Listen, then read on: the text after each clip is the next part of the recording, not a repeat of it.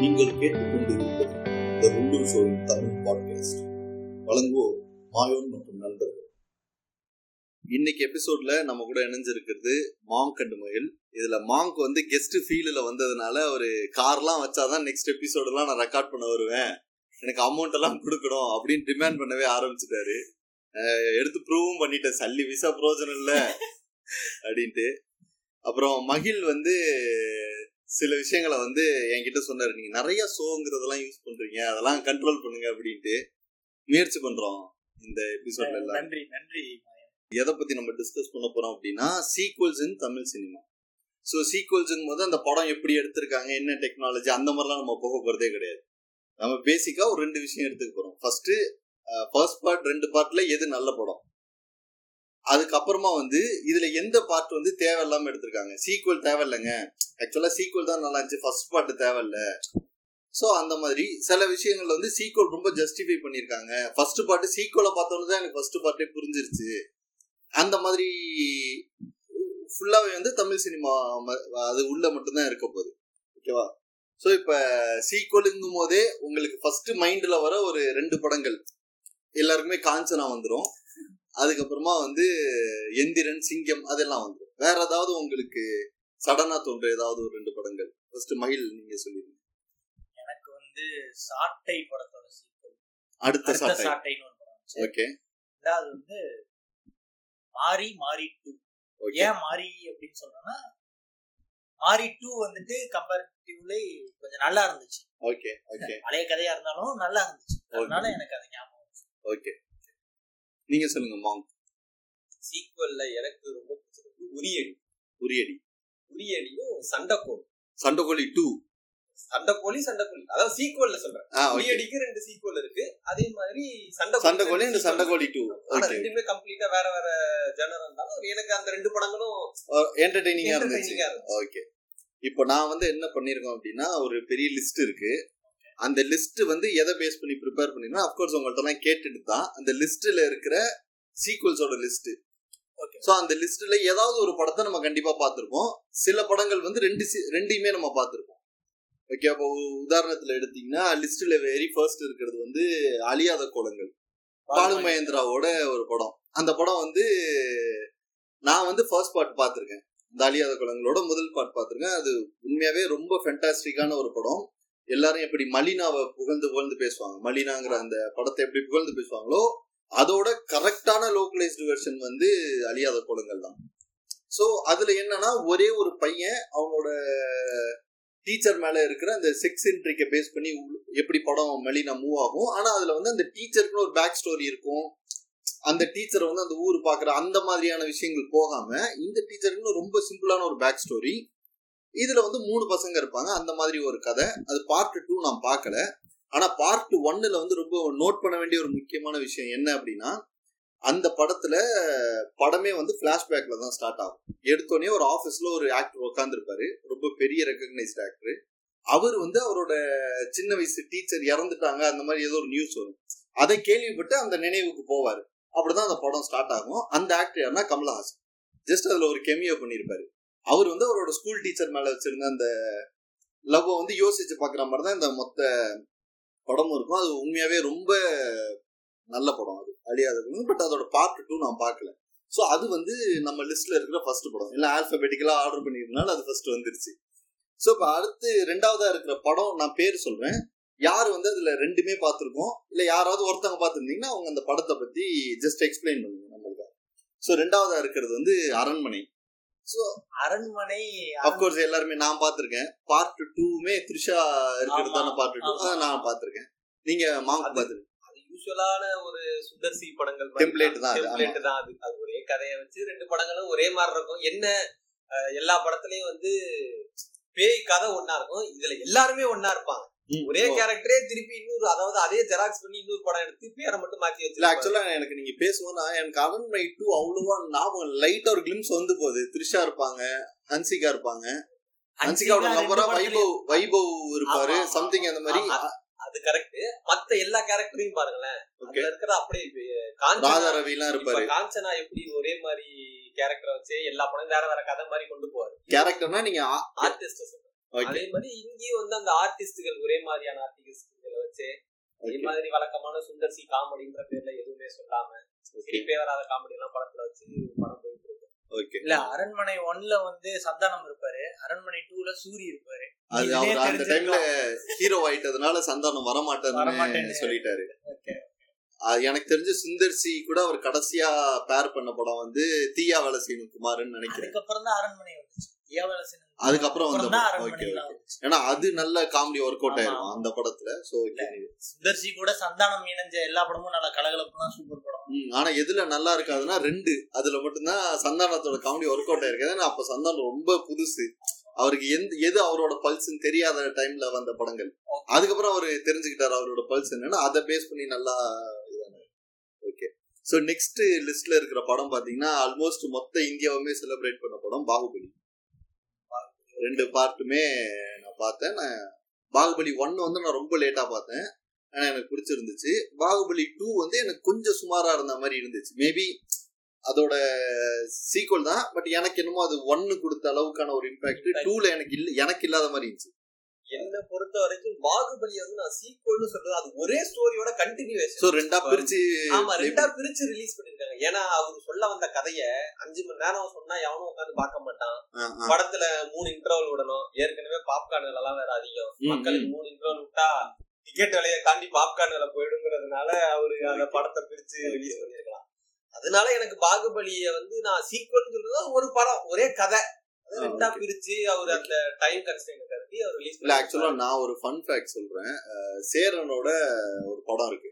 அந்த அப்பாவை பேஸ் பண்ணி ஒரு படம். தவமாய் தவமல் அந்த படம் ஆல்மோஸ்ட் ஒரு த்ரீ த்ரீ அண்ட் ஹாஃப் ஹவர்ஸோ த்ரீ ஃபார்ட்டி ஃபைவோ சேரன் என்ன கிளீனா பிளான் பண்ணிட்டாருன்னா ரெண்டு இன்டர்வல்னு பிளான் பண்ணி அந்த படத்துக்கு வெரி ஃபர்ஸ்ட் டே ஏதோ ஒரு தியேட்டர்ல படம் பார்க்க வந்தவங்களுக்கு ஃபர்ஸ்ட் இன்டர்வலுக்கு அவர் எல்லாமே வாங்கி கொடுத்ததெல்லாம் சொல்லுவாங்க. அது ஹண்ட்ரட் பர்சன்ட் ஆனா ரெண்டு இன்டர்வலுங்கிறது ஹண்ட்ரட் பர்சன்ட் ஷியோர் அவர் வாங்கி கொடுத்தாராங்கிறது தெரியல.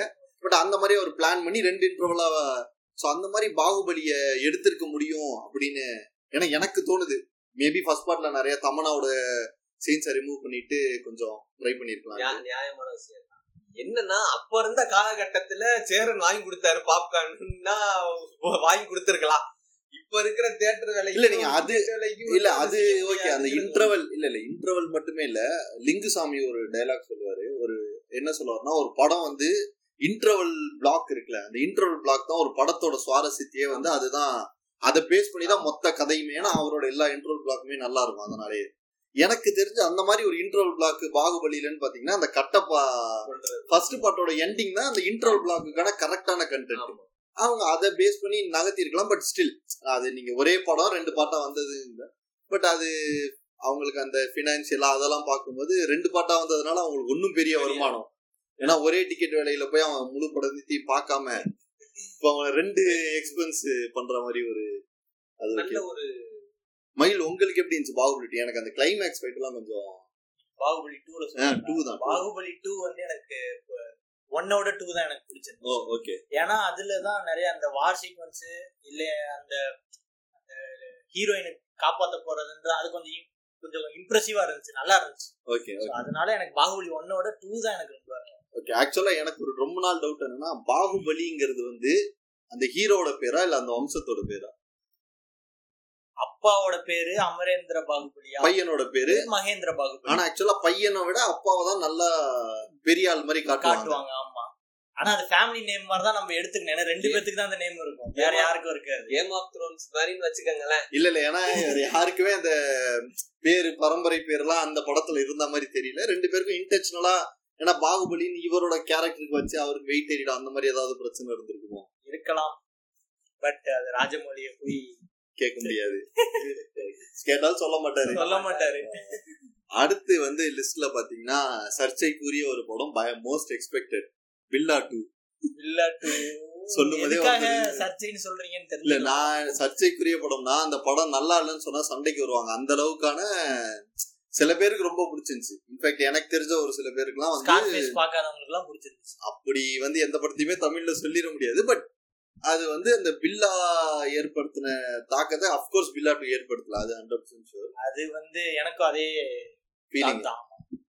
என்ன பொறுத்த வரைக்கும் எனக்கு பில்லா டூ ரொம்ப பிடிக்கும். ஓகே ஓகே ஏன்னா எப்படி அதாவது இது ஒருத்தர் இல்ல ரஜினியுடைய பில்லா. பில்லாவுல கூட இவர் எப்படி பில்லாவானார்னு சொல்ல மாட்டாங்க. ஓகே. அந்த பிளாட்டை எடுத்து தனியா ஒரு படம் பண்ணணுங்கிறதே ஒரு பெரிய தைரியம் ஆக்சுவலி சீக்வலுக்குள்ள இருக்கிற ஒரு ப்ரீக்வல் ப்ரீக்வல் அது. ஆமா ஆமா. அது சீக்வல்னு சொல்றதோட ப்ரீக்வல் சொன்னா ஆனா அது எனக்கு பார்க்கும்போது ரொம்ப படம் வந்து இந்த பில்லால இருக்கிற மாதிரி ரொம்ப அதிரடியா இல்லாம ரொம்ப மைல்டு டோன்லயே படம் போகும். படம் Okay. ஆரம்பத்திலே இருந்து அந்த மைல்டு டோன்லயே போய் அவர் பில்லா எப்படி ஆகுறாருங்கிறத காமிக்கும் போது எனக்கு அந்த படம் ரொம்ப பிடிச்சிருந்துச்சு. ஒருவேளை பில்லா டூ வந்து பில்லாவா ரிலீஸ் ஆகி பில்லா டூவோட கதை வந்து. பில்லாவா ரிலீஸ் ஆகி பில்லா ஃபர்ஸ்ட் பார்ட் வந்து செகண்ட் பார்ட்டா ரிலீஸ் ஆயிருந்துச்சுன்னா பில்லா டூ சக்சஸ் ஆயிருக்கும்னு நினைக்கிறீங்களா? எனக்கு தெரிஞ்சு பில்லா ஏன்னா டூ வந்து பில்லா ஒன்னா வந்திருந்தா பில்லா டூங்கிற இந்த பில்லா வந்து நடந்திருக்காதுன்னு தான் நினைக்கிறேன். சோ அது அந்த ஏன்னா பில்லா ஒரு பெரிய சக்சஸ் அதனாலதான் அந்த பில்லா டூங்கிற ஐடியாவே அவங்களுக்கு வருது. அப்கோர்ஸ் சொன்ன மாதிரி பில்லா டூ வேற வேற லாங்குவேஜ்ல டான் எல்லாம் பாத்தீங்க தெலுங்குல பாத்தீங்கன்னா அந்த பில்லாவையே கண்டினியூ பண்ணி கொண்டு போயிருப்பாங்க. இவங்க வந்து அந்த இடத்துல கிளவரா என்ன பண்ணாங்கன்னா நம்ம ப்ரீகோலுக்கு போயிடுவோம் அப்படின்ட்டு அந்த ப்ரீகோலுக்கு போயிட்டாங்க. அது வந்து ஒரு இன்டெலிஜென்டான முடிவு தான் பட் எனக்கு தெரிஞ்சு மேக்கிங்லயும் மிஸ் பண்ணிட்டாங்க. பட் மாங்க்கு அது பிடிச்சிருக்கு. நான் ஒரு அஜித் ரசிகரா இல்லாததுனால எனக்கு மேபி எக்ஸ்பெக்டேஷன் இல்லாம எனக்கு வந்து அஜித்தோ விஜய் இந்த மாதிரி ஒரு கான்செப்ட்ல போய் படம் பாக்குறது ஒரு படம்னு போய் பாக்குறதுனால மேபி எனக்கு பில்லா டூ. பிடிச்சிருக்கலாம். பில்லா ஒன்னை விட. ஓகே ஓகே ஸோ நெக்ஸ்ட் வந்து பாத்தீங்கன்னா சார்லி சாப்ளின் டூ நான் சார்லி சாப்ளின் ஒண்ணுமே பார்த்தது கிடையாது. ஓகே டூ பாத்தீங்களா டூ பார்க்கல. நீங்க நான் சார்லி சாப்ளின் ஒன் பாத்திருக்கேன் இந்த ஓகே நடிச்சிருப்பாங்க. அது சார்லி சாப்ளின் ஒன் கொஞ்சம் காமெடியா இருக்கும். காமெடி அந்த டைம்ல அந்த காமெடி வந்து கொஞ்சம் நல்லாவே இருக்கும். அதனால அந்த படம் எனக்கு ஓரளவுக்கு பிடிச்சிருக்கும். அதுல அந்த கல்யாணம் ரெண்டு இந்த ரெண்டு கல்யாணம் பண்ணிட்டு அவரு அந்த ரெண்டு கல்யாணம் இல்ல ஒரு ஒரு ஒய்ஃப் சந்தேகப்படுற ஒய்ஃப் மத்தியில எப்படி ஒரு அவர் ஃப்ரெண்டோடைய ஒய்ஃபை தான் ஒய்ஃப் ஒரு ஒரு அது அது ஆக்சுவலா அந்த இந்த பிளே தான் அது. ரெகுலரா இருக்கு பட் அது அந்த படத்துல ஸ்கிரீன் பிளேவா நல்லா ஒர்க் அவுட் ஆயிருக்கு. அது ஒரு நல்ல டைரக்டர் எடுத்த படம் தான் சார்லி சாப்ளின் டூ ஆமா ஆமா ஆமா. அதே டைரக்டர் தான். என்னன்னா நான் சார்லி சாப்ளின் டூ பார்க்கல. ஏன்னா ஒரு because of the bad review ரெண்டாவது இந்த சீக்வல் நல்லா இல்லைன்னு சொல்லிட்டாங்களே எனக்கு அந்த சீக்வலை பார்க்க தோணுது. ஏன்னா அந்த ஃபர்ஸ்ட் பார்ட் மேல இருக்கிற அந்த இம்ப்ரெஷனை கெடுத்துரும். அதனாலேயே நான் அந்த சீக்வலை பார்க்கல. பட் ஒரு ஃபேக்ட் என்ன அப்படின்னா சார்லி சாப்ளின்ங்கிற படம் வந்து நடிகை ஸ்ரீதேவி இருக்காங்களே. போனி கபூரோட ஒய்ஃப் அவங்களுக்கு வந்து ரொம்ப பிடிச்சிருந்துச்சாம் ஃபர்ஸ்ட் பார்ட் அவங்க அதனால அந்த டேரக்டரை கூப்பிட்டு அவங்க வீட்டில் வந்து விருந்தெல்லாம் வச்சு அந்த படத்தை ஹிந்தி ரைட்ஸ் அவங்க வாங்கி வச்சு ஹிந்தி ரைட்ஸ் ஹிந்திலேயே அவங்க ரெண்டு பார்ட் பிளான் பண்ணியிருக்காங்க ஆக்சுவலா ஹிந்தியில தான் ஃபர்ஸ்ட் ரெண்டு பார்ட் வர வேண்டியது. அதுக்கப்புறம் அவங்களோட அந்த டிமைஸ் அது இதெல்லாம் ஆனதுனால ஃபர்தரா கண்டினியூ ஆகல. பட் ஸ்டில் சக்தி சிதம்பரத்துக்கு ஒரு ஹோப் இருக்கு. எதனாலன்னு நம்மளுக்கு தெரியல. அவர் ஒன்றும் நம்புறாரு. ரெண்டாவது பார்ட் எடுப்பாங்க நம்மளை கூப்பிடுவாங்கன்னு. அவர் வலிமையை முடிச்சதுக்கு அப்புறம் தான் எதா இருந்தாலும் நினைக்கிறேன்.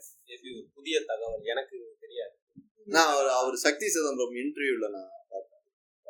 ஓகே நெக்ஸ்ட் வந்து சென்னை டுவெண்ட்டி சென்னை டுவெண்ட்டி நான் பார்ட்டுமே பார்த்தேன். ஓகே எனக்கு அதான் சென்னை டுவெண்ட்டி எயிட் டூ எதுக்கு எடுத்தாங்கன்னு தெரியல. ஏதோ எடுக்கணும்னு எடுத்திருப்பாரு போல இருக்கு. வெங்கட் பிரபு போர் அடிக்குது வீட்டுல சூப்பரா நம்ம பத்து பயலுங்களா. அப்படி ஒரு ஆமா ஒரு கிரிக்கெட் விளையாண்டு இல்ல நம்ம வருவோம் கிரிக்கெட் விளையாட போறன்ற பேர் வழியில போய் ஏதோ படம் எடுத்திருக்காரு. இப்ப நம்ம ஃப்ரீ டைம்ல எல்லாம் பாட்காஸ்ட் போடுறோம்ல அந்த மாதிரி அவரு அந்த ஃப்ரீ டைம்ல அந்த படத்தை எடுத்துருக்காரு அதுதான். எனக்கு அது படத்தை உட்கார்ந்து பார்க்கவே முடியல. நானும் சரி அதாவது எங்கேயாவது காமெடி வரும். நம்மள ஏதாவது சரி சிரிச்சு ஏன்னா ஃபர்ஸ்ட் பார்ட்ல இவங்களுக்கு எல்லாம் ஒரு லவர் இருக்கும் செகண்ட் பார்ட்ல அவங்க எல்லாம் கல்யாணம். குடும்பத்தோட வருவாங்க. அத பார்க்கும் போதே நம்மளுக்கு என்னடா படம் இதுன்ற மாதிரி ஆயிடுச்சு அதனால. அது ஃபர்ஸ்ட் பார்ட்ல இருந்த அந்த ஒரு Freshness இல்ல. ஃப்ரெஷ்னஸ் வந்து செகண்ட் பார்ட்ல. சுத்தமாவே கிடையாது உங்களுக்கு மயில் எப்படி செகண்ட் பார்ட் செகண்ட் பார்ட் எனக்கும் அது ஓரளவுக்கு பிடிக்கல ஒரு ஆவரேஜ்னு சொல்லலாம் அவ்வளவுதான் மற்றபடி அந்த ஃபர்ஸ்ட் பார்ட்ல இருந்த அந்த என்டையர் இதுவுமே. காமெடியா இருக்கட்டும் இல்ல சாங்ஸா இருக்கட்டும் அந்த ஃப்ரெண்ட்ஷிப் பார்ட் எல்லாமே வந்து செகண்ட்ல வந்து ரொம்ப யூஸ்ஃபுல்லா எடுத்துட்டாங்களோ இந்த யூஸ்ஃபுல்லா காட்டுற மாதிரி அந்த மாதிரி இருந்துச்சு. நான் இன்ஃபேக்ட் கொஞ்ச நேரத்துக்கு முன்னாடி சொன்னேன்ல இந்த ஃபர்ஸ்ட் பார்ட்டோட இம்ப்ரெஷனை கெடுத்துரும். அதனால நான் சீக்வல் நல்லா இல்லைன்னா பார்க்க மாட்டேன். அது முடிவெடுத்ததுக்கு முக்கியமான காரணம் சென்னை சென்னை 20. டுவெண்ட்டி எயிட் தானா. ஏன்னா அதுக்கு முன்னாடி பில் எல்லாம் பார்க்கும்போது நம்மளுக்கு தெரியல. சரி ஓகே அது அப்படியே விட்டுட்டோம். சென்னை டுவெண்ட்டி அதுக்கப்புறம் அந்த சீக்வல் எல்லாம் வாட்ச் பண்ணிட்டே இருக்கும்போது தெரிஞ்சிருச்சு. நல்லா இருக்குன்னு சொல்ற வரைக்கும் நம்ம போக கூடாது அந்த ரிஸ்க் எடுக்க வேணாம். ஃபர்ஸ்ட் பார்ட்டை எடுத்துருவாங்கன்னு ஸோ அந்த மாதிரி சென்னை டுவெண்ட்டி எயிட் டூ வந்து அது ஒன்றும் அவ்வளோ ஒர்த்தெல்லாம் கிடையாது. மேபி இந்த நீங்க காட்டுற லிஸ்ட்ல சண்டைக்கோழி எத்தனாவது லிஸ்ட் எத்தனாவது இடத்துல வருதுன்னு எனக்கு தெரியல. மேபி அது வரும்போது நான் ஒரு இன்ஃபர்மேஷன் சொல்றேன். ஓகே அது கண்டிப்பா அதை ரிலேட் பண்ணிக்கலாம். ஏன்னா சென்னையில் டுவெண்ட்டி எயிட் அதான் படமே எடுத்திருக்க வேணாம். சென்னை 28, ஆ. ஆமா அதாவது டூவை சொல்றேன். ஒன்னு வந்து நல்ல படம். அதுல ஒரு நல்ல கதை கதையே இல்லனாலும் அது ஒரு நம்ம ஒரு என்டர்டைனிங்கா போயிடும். அவுடேட்டட் ஆயிடக்கூடாதுன்றதுக்காக ட்ரை பண்ணிருப்பாரோன்னு எனக்கு ஃபீல் ஆகுது. ஓகே எடுத்து அவுட்லேட் ஆயிட்டாரு. ஓகே அப்படியே இப்போ ஒரு குயிக் கொஸ்டின் எனக்கு என்னன்னா ஒரு விஷயம் இப்போ வந்து சென்னை டுவெண்ட்டி எயிட் இதெல்லாம் சோஃபா டிஸ்கஸ் பண்ணதுல பாகுபலியை தவிர வேற எதுவுமே ஒர்க் மென்ஷனிங் கிடையாது. ஓகே சீக்வல்ல ஸோ அப்படி இருக்கும்போது ஒரு சீக்வல் எடுக்கிறதுக்கு எது ரிக்வயர்டு சும்மா ஒரு படம் ஹிட் உடனே சீக்வல் எடுத்துடலாமா அப்படி? நல்ல கேள்விதான். எனக்கு என்னன்னா இந்த விஷயத்துல ஹரிய ரொம்ப பிடிக்கும். ஓகே அவர் இல்லாத லிஸ்ட் கிடையாது அவர் இல்லாத சீக்வல் லிஸ்ட நீங்க எடுக்கவே முடியாது. ஏன்னா இத்தனைக்கும் ஃபர்ஸ்ட்டுக்கும் செகண்டுக்கும் சம்பந்தமே இருக்காது. கேரக்டர் அந்த ஒரே ஒரு ஹீரோவோ இல்ல ஹீரோயின் கேரக்டரை தவிர வேற எதுவுமே ரிலேட் பண்ண முடியாது. பட் ஆனா அந்த சீக்வல அழகா கொண்டு வந்துருவாரு. ஓகே நல்லா இருக்கோ இல்லையா படம்? ஆனா சீக்வல் அதாவது சீக்வல் எப்படி சொல்றேன்னா அவர் கொண்டு கண்டினியூஷனா இருக்கும். ஒரு இடத்துல முடிப்பாரு. அந்த இடத்துல இருந்தே ஆரம்பிச்சு கொண்டு போய் இந்த நம்ம பாக்குற இந்த அவெஞ்சர்ஸ் மாதிரியான படங்கள் மாதிரியே எனக்கு தெரிஞ்சு இல்ல ஆக்சுவலா அது ஒரு வேலிட் பாயிண்ட் என்னன்னா சீக்வல்ல ரெண்டு டைப்ஸ் ஆஃப் சீக்வலா நான் பிரிக்கிறேன். ஒன்னு என்னன்னா ஃபர்ஸ்ட் பார்ட்டோட அது ப்ரீவியஸ் பார்ட்டோட கண்டினியூஷன் இஸ் அது வந்து ஒரு டைப் ஆஃப் சீக்வல் அது. ஒன்னு டைப் என்னன்னா சேம் செட் ஆஃப் ஸ்டோரி அந்த ஸ்டோரி டெல்லிங் வந்து சேம் ஒரே மாதிரியே இருக்கும். அப்போ ஃபர்ஸ்ட் பார்ட்ல எப்படி ஒரு கதை அமைஞ்சிருந்துச்சோ அதே மாதிரியே ரெண்டாவது பார்ட்டோட கதையும் அமைஞ்சிருக்கும். ஸோ அந்த மாதிரி ஒரு சீக்வல் டைப் ஒன்று பட் இப்போ நீங்க சொல்ற ஹரி வந்து ஹரி வந்து அந்த கண்டினியூஷன் தான். பட் இன்ஃபேக்ட் ஒரு அடிஷனல் இன்ஃபோ என்ன அப்படின்னா எல்லாருமே ஒரு சீக்வல் யூனிவர்ஸ்ல டிராவல் பண்ணும்போது ஹரி மட்டும்தான் ரெண்டு சீக்வல் யூனிவர்ஸ்ல டிராவல் பண்ணிட்டு இருந்தாரு. சிங்கம் அண்ட் சாமி அது வந்து அவருக்கு ஒரு பெரிய அட்வான்டேஜ் இருந்துச்சு. நீங்க சொன்ன அந்த செகண்ட் டைப் வந்து நம்ம லிஸ்ட்ல இருக்கு ஒரு படம். நிறைய படம் இருக்கு. அந்த படம்லாம் வந்து ஃபர்ஸ்ட்டுக்கும் செகண்டுக்கும் கண்டினியூஷன் கிடையாது. பட் ஸ்டில் அவங்க வந்து சேம் செட் ஆஃப் ஸ்டோரின்னு எடுத்துருவாங்க ஓகே ஸோ அந்த மாதிரி லிஸ்ட்லயே இப்போ நான் அப்படியே கண்டினியூஸா ஒரு மூணு படத்தோட பேரை படிக்கிறேன். அந்த மூணு படமும் கிட்டத்தட்ட அப்படிதான் சென்னையில் ஒரு நாள் சித்திரம் பேசுதடி அண்ட் டார்லிங் இது மூணுமே ஃபர்ஸ்ட்டுக்கும் செகண்டுக்கும் கண்டினியூஷன் கிடையாது. பட் மூணுமே அப்படிதான் எதனால அந்த டைட்டிலே வச்சிருப்பாங்கன்னு நான் அதுதான் நான் வந்து எக்ஸிஸ்டிங் டேரக்டர்ஸ் அந்த காம்போ வந்து ஹிட் ஆயிடுச்சு. ஓகே ஒண்ணு அந்த ரீசனா இருக்கும். இல்லனா அந்த டைட்டிலோட ப்ரொடியூசர் வந்து என்ன வச்சிருப்பாருன்னா அந்த ஹீரோவோட கால் ஷீட் வச்சிருப்பாரு. இல்லனா இவங்க ஒரு கதையை வச்சுட்டு ஒரு ப்ரொடியூசர்கிட்ட போவாங்க. அவர் வந்து என்கிட்ட இந்த டைட்டில் இருக்கு. இது வந்து ரோட் பேஸ்டு மூவியா அப்ப நீங்க இந்த டைட்டிலோட பார்ட் டூவா எடுத்துருங்க. அது மாதிரியான அந்த பாசிபிலிட்டி இருக்கும். எனக்கு தெரிஞ்சு சென்னையில் ஒரு நாள் டூ நான் பார்க்கல. ஒன்னு வந்து ஆக்சுவலா மலையாளத்துல பார்த்தா எனக்கு ரொம்ப பிடிச்சிருந்துச்சு. தமிழை விட மலையாளத்துல பிடிச்சிருந்துச்சு தமிழ்ல ஓகே நல்லா இருந்துச்சு. நீங்க மகிழ் நீங்க பாத்தீங்களா? சென்னை ஒரு நாள் சென்னையில ஒரு நாள் அதான் நீங்க சொன்ன மாதிரி ஃபர்ஸ்ட் பார்ட் தான் நான் பாத்துருக்கேன் பார்ட் டூ ஆமா. சோ பட் அது வந்து ஏன் நம்ம பார்ட்டே எனக்கு என்னமோ ஆவரேஜா இருந்த மாதிரி அதான் ஏன்னா ரொம்ப பெரிய மலையாளத்துல பிடிச்சிருந்துச்சு. தமிழ்ல என்னமோ நானும் கேள்விப்பட்டிருக்கேன். மலையாளத்துல கொஞ்சம் நல்லா நல்லா. உண்மையா எடுத்திருப்பாங்க அப்படின்ட்டு இதுல கொஞ்சம் கமர்ஷியல் விஷயம் ஆட் ஆமா, பண்றது கெமியாவோ ஆமா. சூர்யாவோ. ஆமாமா அது அந்த அதுதான் சொல்றேன். அந்த சீக்வன்ஸ் எல்லாம் மலையாளத்துல கிடையாது. ஸ்டோரி படி அது உள்ள இருக்கிறவனே ஆல்ரெடி ஒரு பெரிய ஆக்டரோட பொண்ணுக்கு தான் அந்த சர்ஜரியே நடக்கும். அந்த பெரிய ஆக்டரே அவனோட ஃபேன்ஸ் கிளப்புக்கு ஃபோன் பண்ணி எல்லாரையும் கிளியர் பண்ண சொல்லுவான். ஆனா இதுல இவரே ஒரு பெரிய ஆக்டர்னு சொல்றாங்க. ஆனா இவரோட பெரிய ஆக்டரா இருந்த ஒருத்தரை எடுத்து அது வந்து ஒரு அகரம்கான ஒரு பிளாட் நம்ம நினைச்சு ஒண்ணும் பண்ண முடியாது. சரி போங்க. ஏன்னா எடுத்துட்டாங்க. நம்ம என்ன டார்லிங் அதெல்லாம் டார்லிங் வந்து ஃபர்ஸ்ட் அதான் டார்லிங் ஒண்ணுதான் நான் பாத்திருக்கேன் ஆமா. அது எனக்கு நல்லா பிடிச்சிருந்துச்சு அந்த படம். அது சூப்பர் படம். டார்லிங் படம். டார்லிங். டூ வந்துட்டு அது ஃபிளாப்னு தெரிஞ்ச உடனே எனக்கு பார்க்க கூட தோணும் நீங்க மாங்க் நீங்க. மா- மாயோன் சொன்ன மாதிரி எனக்கு டார்லிங் டூவோட ரிவ்யூவை கேட்டு டார்லிங் எல்லாம் பார்க்கணுமா அப்படின்ற மாதிரி ஆகி போச்சு எங்க டார்லிங் பார்த்தா நம்ம வீட்டுல இருக்கிறவங்க எல்லாம் நம்மள வெளியே துரத்திடுவாங்கன்ற மாதிரி. ஏன்னா டார்லிங் ஒன்ல வந்து அந்த பேயை வந்து ஒரு வித்தியாசமா காமிக்கிறாங்களோ இல்லையோ அது ஒரு நல்லா இருந்துச்சு. நாலு பேர் சாவ போவாங்க. சாவ போற இடத்துல அவங்க எப்படி அந்த மனசை மாத்துறாங்க அந்த மாதிரி காமெடி அவரு பாலாவா ஒரு பேரு? பாலசரவணனுடைய காமெடி எனக்கு உண்மையில ரொம்ப பிடிச்சது ஒரு யதார்த்தமான நடிப்பை வந்து இயல்பாவே அவர் நடிச்சிருப்பாரு. ஆக்சுவலா ரொம்ப நாளுக்கு அப்புறம் லொடுக்கு பாண்டி அவர் பேர்? கருணாஸ். அவரு காமெடி. சிரிக்கிற மாதிரி இருந்தது ரொம்ப நாளுக்கு அந்த அப்புறம் அந்த படம் தான் நினைக்கிறேன் எனக்கு ஜிவி பிரகாஷுக்குலாம் நடிக்க தெரியும்னு நான் டார்லிங்க பார்த்து தெரிஞ்சுக்கிட்டேன் ஏன்னா அதுக்கப்புறம் அந்த படங்களை பார்த்தா அவருக்கு அவர் ஏன் நடிக்க வந்தாருன்னு ஒரு சந்தேகம் இருந்தாலும் டார்லிங்க பார்க்கும்போது நல்ல நடிச்சிருக்காருப்பான்னு இவரு நம்மளுக்கு தெரியாம இங்க போய் பென்சில் எல்லாம் அதான் நினைக்கிறேன். பென்சில் ஒரு படத்துல ஏதோ ரவுடியாலாம் ஏதோ ட்ரை பண்ணி ராஜா. அதெல்லாம் அதெல்லாம் வந்து லூசில எல்லாம் கூட ஓகே சொல்ற படம். திருசா இல்லனா நயன்தாரா அது கூட ஓகே நீங்க. பென்சிலுக்கு அப்புறம் அந்த இல்ல அதெல்லாம் வந்து ஜிவி பிரகாஷ் நடிச்சா மட்டும்தான் நல்லா இருக்கும். ஷாலினி பாண்டே கூட ஒரு படம் நடிச்சாரு. என்ன படம் அது? அது வந்து ஒரு தெலுங்கு படத்தோட. ஹண்ட்ரட் பர்சன்ட் லவ்ங்கிற காதல். ஹண்ட்ரட் பர்சன்ட் லவ்ன்ற படத்தோட remake. ரீமேக் அது ஆக்சுவலா தெலுங்குல நான் பாத்திருக்கேன் நல்லா இருக்கும். தெலுங்குல நாக சைத்தன்யா தமன்னா நடிச்சிருக்காங்க சரி ஓகே தேவி. தேவி எனக்கு ரெண்டுமே பிடிச்சிருந்துச்சு. நல்லா இருந்துச்சு. பிடிச்சிருந்துச்சுன்னா எனக்கு ஓகே அதாவது இது வரைக்கும் நான் சொன்ன இந்த டார்லிங் இல்ல அந்த இதுக்கு முன்னாடி சொன்ன படங்களை கம்பேர் பண்ணும்போது எனக்கு தேவி ஓரளவு பிடிச்சிருந்துச்சு. அது மேபி எனக்கு தமன்னா ஃபர்ஸ்ட் பார்ட்ல இருந்த அந்த ஒரு இம்ப்ரெஷன் கொஞ்சம் நல்லா இருந்ததுனால பேயே ஒரு வித்தியாசமா காமிச்சு அதுக்கிட்ட ஒரு அக்ரிமெண்ட் எல்லாம் போட்டு வீட்டை விட்டு வெளியே. அதெல்லாம் வந்து ஒரு பேயே வந்து.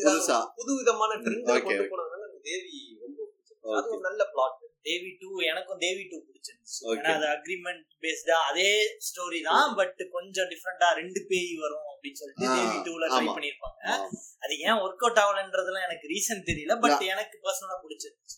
அன்பார்ச்சுனேட்லி தேவி டூ நான் பார்க்கலாம்னு இருந்தேன் பட் ரிவ்யூ எல்லாம் பார்க்கும்போது நல்லா இல்லைனாங்களா சரி ஓகே எனக்கு தேவி நல்லா பிடிச்சிருந்துச்சு. நல்ல படம் அதனால வேணாமேட்டு நான் தேவி டூ பார்க்கல பட் அதுல ஒரு சாங் தமனாவது மட்டும் நிறைய எப்படி. இந்தியன் இந்தியன் படத்தை இல்ல இந்தியன் படத்துக்கு அந்த முடிவு தான் எடுக்க போறீங்களா இந்தியன் வந்து இல்ல இந்தியன் டூ ரிலீஸ் ஆக போகுது இல்ல எடுத்து எடுக்கிறாங்க அந்த மாதிரி. போயிட்டு இருக்கு அது ரிலீஸ் ஆனா நீங்க இந்த மனநிலையில இருப்பீங்களா. இந்தியன் இல்ல இல்ல நீ இது ஆக்சுவலா கரெக்ட் முன்னாடி நான் அந்த மனநிலைக்கு இல்ல இல்ல ஆக்சுவல் கரெக்ட் என்னன்னா சில படங்கள் வந்து பாகுபலி டூலாம் நான் ஃபர்ஸ்ட் டே போய் பார்த்தேன். நான் அப்படி பார்க்கும்போது நம்மளுக்கு என்ன ஃபீல் இருக்குன்னா சரி ஓகே பார்ட் ஒன்னு நல்லா இருக்கு இல்ல அந்த படத்துக்கு ஒரு ஹைப் இருக்கும். அதுக்காக நம்ம இப்ப- அப்ப இந்தியன் டூக்குலாம் ஒரு ஹைப் இருக்கும். மேபி இருக்கும். தெரியல. இன்னைக்கு கிடையாது. மேபி அந்த ப்ரொமோஷன் நியர்பை வரும்போது இப்படி சொல்றதுனால எனக்கு அப்படி ஒரு ஹைப் இருக்கிற படம் பாத்தீங்கன்னா கேஜிஎஃப் டூக்காக நான் வேணா எக்ஸ்பெக்ட் இல்ல எனக்கு வந்து இப்ப பிசாசு டூவோட ஹைப் அது ஆக்சுவலா அந்த ஸ்டில்லு பார்க்கும்போதே நம்மள உள்ள அப்படியே புல்லிங்கா இருக்கு. அந்த அது எனக்கு ரொம்ப ரெண்டாவது பிசாசு சூப்பரா எனக்கு பிடிச்சிருந்துச்சு. அது அப்கோர்ஸ் நம்ம இன்னொரு பாட்காஸ்ட்ல கூட அதை பத்தி டிஸ்கஸ் பண்ணுவோம். அது டீமனை எப்படி வந்து ஃபர்ஸ்ட் தமிழ் சினிமால இன்ட்ரடியூஸ் பண்ணி யார் யாரெல்லாம் பண்ணிருக்காங்க பட் அது நல்லா இருந்துச்சு. அந்த அது வந்து ஒரு எக்ஸ்பெக்டட் சீக்வல் பட் எனிவே அந்த செக்ஷன் நம்ம லாஸ்டா வருவோம். எந்த இதெல்லாம் இனிமேல் வரப்போகுது அதுல எதை எக்ஸ்பெக்ட் பண்ணலாம் அப்படின்னு ஓகே நெக்ஸ்ட் வந்து பாத்தீங்கன்னா தில்லுக்கு துட்டு. தில்லுக்கு துட்டு ரெண்டுமே எனக்கு ஃபர்ஸ்ட் ஆவரேஜா ரெண்டுமே ஆவரேஜா தான் இருந்துச்சு. ஆனா கொஞ்சம் ஒரு நாலஞ்சு காமெடி ஒர்க் அவுட் ஆயிருந்துச்சு. ரெண்டு படத்துலயும் ஒரு ரெண்டு இந்த பேய் சீக்வன்ஸ்ல வரக்கூடிய காமெடி தான் ஒர்க் அவுட் ஆயிருந்துச்சு. ஓகே பேய் கதை அதெல்லாம் ஒர்க் அவுட் ஆகல. ஓகே எனக்கு இந்த சொல்ல லொல்லு சபா டீம்ங்கிறதுனால அந்த ஒரு யூஸ்வலான அந்த ஒரு விழுந்து அவங்க பேய. வந்து மார்க் பண்ணி இருக்கிற ஏரியாலாம். அதெல்லாம் நல்லா சந்தானம்ங்கிறதுனால கொஞ்சம் நல்லாவே ஆக்சுவலா லிஸ்ட்ல அடுத்த படம் ஒண்ணு இருக்கு. அத படிக்கிறதுக்கு முன்னாடி நான் அந்த பேய் ஏன் ஏன் சீக்வல் எப்போதுமே பேய வச்சு எடுக்கிறாங்க அப்படிங்கறத பத்தி பேசலாம்னு இருந்தேன். பட் லிஸ்ட்ல அடுத்த படம் இருக்கிறதும் கிட்டத்தட்ட அந்த மாதிரி தான். லாரன்ஸ் படத்தை 2.0. எந்திரன் டூ பாயிண்ட் ஓவா அதுவும் கிட்டத்தட்ட லாரன்ஸ் படம் மாதிரி. அது ஒரு பேய் படம் தான். அதுவும் கிட்டத்தட்ட அது ஆறா அது இது அது. ஓகே நீங்க என்ன சயின்டிபிக்கலா எக்ஸ்பிளைன் பண்ணாலும் அது ஒரு பேய் அது படம் ஒரு காஞ்சனா மாதிரி அதனால எந்திரன் அஃப்கோர்ஸ் எல்லாருமே பார்த்திருப்போம். அது வந்து ஒரு காமன் வெர்டிக் தான். யாருக்காவது அதுல சேஞ்சஸ் இருக்கா? டூ பாயிண்ட் ஒன் நல்லா இருந்துச்சு அப்படின்ட்டு.